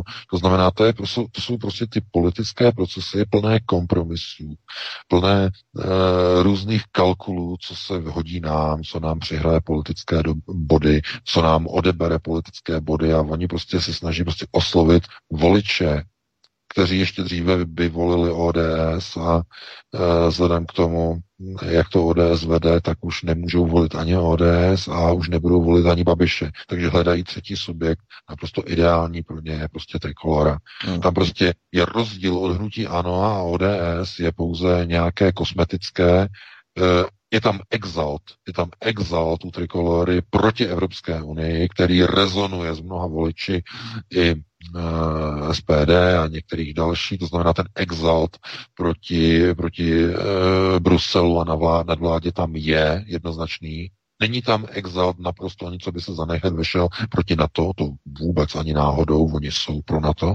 To znamená, je to takové, je to takové to politické řešení pro někoho, komu, komu nevadí NATO, ale vadí mu Brusel. A divili byste se, takových lidí je dost. Takových lidí dost je dokonce, řekněme, na té neúplně mainstreamové scéně. Dost lidí e, je ochotno hlasovat pro subjekt, který kritizuje E U, ale nekritizuje americké samoděržaví nad Českou republikou, různé pakty transatlantické a tak dále, tak dále. Dejme prostor ještě poslednímu volajícímu. No, no, čeká no, už dál. Dlouho na telefonu. Hezký večer, ptejte se. Dobrý večer, tady Karel. Pan V K dnes večer zmínil tu inflaci, že se vlastně je velké riziko exploze inflace, a to jak teda v České republice, tak i v eurozóně. A já se chci zeptat z té příležitosti, jak moc, protože ještě, ještě vyšla informace, že vlastně Češi mají v bankách uloženo extrémní množství úložek, těch, to vstoupilo za rok dva tisíce dvacet vlastně asi lidi neměli co utrácet, že se nikam nejezdilo a tak dále, tak prostě tam mají hromady peněz. A jestli nehrozí něco podobného, co se stalo v padesátých letech, v podstatě, že krom toho, že se rozjede inflace, která ty peníze požere sami, sama o sobě, tak jestli nehrozí ta takzvaná měna, že by mohla prostě tuhle třeba, jak jste mluvil s tím počtem, že teda vláda už nemá peníze a tak dále, že si buď bude muset půjčit, anebo si ty peníze, peníze vezme někde jinde jinou formou. Takže asi to tak všechno. A děkujeme. Tak zdravíme Karla do Německa. Já jenom připomenu, prosím, už bude půl, takže prosím, už nám nevolíte. Bylo to poslední dotaz. My vám moc děkujeme za vaše telefonáty. Jsme rádi, že jsme mohli aspoň půl hodiny prodloužit naše vysílání. Děkujeme ještě tomu studiu, které po nás bude následovat. Nevím, kdo to je, ale moc děkujeme a už nám prosím nevolejte. Jinak, aby se potom nikdo nedovolal a potom nebyl uh, rozčarovaný, že už ho nepustíme do vysílání, tak to je jenom na okraj. Dobře, Veka, povídej. No, já bych chtěl říct, že měna snad teda nehrozí. Měna je vždycky až poslední úplně fáze ve chvíli, kdy je hyperinflace. Tohle to není věc, která by se týkala České republiky, ale samozřejmě znehodnocování úspor. Uh, uh, to je takový ten zvyk, prostě uh, víte, že v roce osmdesát devět, na počátku roku devadesát, mělo Československo vůbec největší finanční vkladové úspory ze všech zemí bývalého východního bloku, které se nedaly srovnat vůbec s nikým ani v západní Evropě. To znamená, Češi spoří, to je, je naturel, to je český naturel, to znamená, to nikoho nepřekvapuje. A znehodnocování jde samozřejmě ruku v ruce společně s tím, ale to není proces, který by byl nějakým způsobem de facto indukovaný ve smyslu poškodit někde nějaké úspory, ale to je kvůli tomu, že politici začali hrát na jaře minulého roku hru, ve kterou, ne, ve kterou nebo ve které národní vlády nemůžou nikdy vyhrát, vždycky mohou jenom prohrát. V okamžiku, kdy začali hrát covidovou hru pod taktovkou Klause Švába, začali hrát hru na velký rozlet, v tom okamžiku sami sebe ti politici odepsali. To je e, jasné, já jsem o tom psal několik článků už minulý rok na jaře, že hlavním cílem covidové krize je zadlužení národních států, globalistických mm, centrálních bank, především u E C B, u Evropské centrální banky, a nekonečné zadlužení, tak hluboké, ze kterého už se národní státy nebudou moci nikdy sami vyhrabat, a protože budou dlužit, už se nikdy nevyhrabou z globalistického područí sionistických bank a jeho hlavního křídla v Evropě, Evropské centrální banky, kvůli obrovskému zadlužení. Nejprve nechali krachnout ekonomiky, nechali zavřít podniky, vytvořili krizi, na kterou si následně museli půjčit, a nyní se ukazuje, že ten dluh je tak obrovský, že už je samoživný. To znamená, ten dluh se sám živí. Roste, jakmile je vyčerpán, potřebuje ještě víc přidat, protože roste, bobtná, a čím více se přidává, tím více vzrůstá inflace. To znamená, ten proces byl, já jsem předtím varoval, před rokem se o tom psal články, teď vidíte, je to realita, a ministryně Schillerová varuje před de facto státním bankrotem, i když se to tak ještě nenazývá, jenom prázdná státní pokladna. Můžete to říct dvěma slovy. Když je státní pokladna cugrun, tak řeknete, státní pokladna je prázdná. Nebo to můžete říct dramatičtěji a řeknete státní bankrot. Přitom ale obojí je stejné. To znamená platební neschopnost státu. To je důsledek centrálních plánovačů a těch, kteří zahájili před pouhým rokem, před pouhým rokem hru na velký reset. Uběhl jeden rok a Česko, nebo Česku, hrozí platební neschopnost. Takže takhle bychom to uzavřeli, máme dvacet dva třicet dva. Já doufám teda, že dneska výjimečně tedy další pořad v té interakční nebo interaktivované části, že se vám líbil, že jsme si to vynahradili z minule, když jsme začínali velmi pozdě. No a pokud si najdete čas i příští týden opět okolo devatenáct patnáct, devatenáct dvacet, třicet, jak já říkám, tak opět probereme aktuální témata, opět probereme aktuální události z domova i ze světa, opět se uslyšíme. Pro tuto chvíli já se loučím tedy s tebou, Vítku, s tebou, Helenko, se všemi našimi posluchači, no a e, přeji hezký, pěkný, úspěšný týden, e, hezký a veselý, pokud možno víkend, no a pro tuto chvíli vám přeji hezkou dobrou noc. Tak jeden V K za osmnáct a druhý V K bez dvou za dvacet, to bude příští pátek po devatenácté hodině, takže my vám moc děkujeme. Já jenom doplním, že to přesně takto se radovali ti tržní hospodáři, kteří naběhli v těch devadesátých letech, i američtí ekonomové, a začali nás učit, že to centrální plánování, jak je to nesmysl, že musíme plánovat jinak a tržní hospodářství. No, tak to jsme dopadli po třiceti dvou letech, kdy v podstatě od června do června máme peníze a potom už bude státní pokladna prázdná, takže to To je úžasné a tak to nám to funguje tady. čtyřicet let předtím, a to vůbec neinklinuji k minulému režimu, ale čtyřicet let předtím prostě to fungovalo, protože to bylo všechno sice naplánované, ale prostě to fungovalo. Teď to funguje tak, jak vidíme. Takže to by bylo všechno. Já vás zdravím, mějte se všichni krásně. V K, moc ti děkuju za pořád, tobě, Helenko, také. Milí posluchači, že jste se nám ozývali v tak hojném množství. Budeme všichni rádi, pokud se připojíte k nám na Odyssey, kde tento pořad umístíme o hodinu později, nikoli kolem dvacátého třetího, ale tak zhruba kolem půl dvanácté, protože jsme přece jenom přetáhli přes půl hodiny, tak i půl hodiny to bude mít vlastně odezvu i v rámci umístění toho pořadu. My to tam musíme stihnout nahrát, takže počkejte chvilku, bude tam samozřejmě všechno k dispozici na Odyssey. A já vás zvu příští týden od devatenácti hodin v pondělí a ve středu na Pizzagate, respektive pořady s pizzou, takže si nechte chutnat a uvidíte, co to bude s vámi dělat. Ta aféra je velmi rozvětvená, má to samozřejmě dosah i po amerických volbách, takže Pizzagate příští týden nezapomeňte. Já s vámi loučím, mějte se všichni krásně a případně dobrou noc nebo poslech dalšímu studiu, které po nás bude následovat. Hezký večer. Vše bylo řečeno, děkuji panu V K, děkuji Vítkovi a s vámi se loučím, naslyšenou.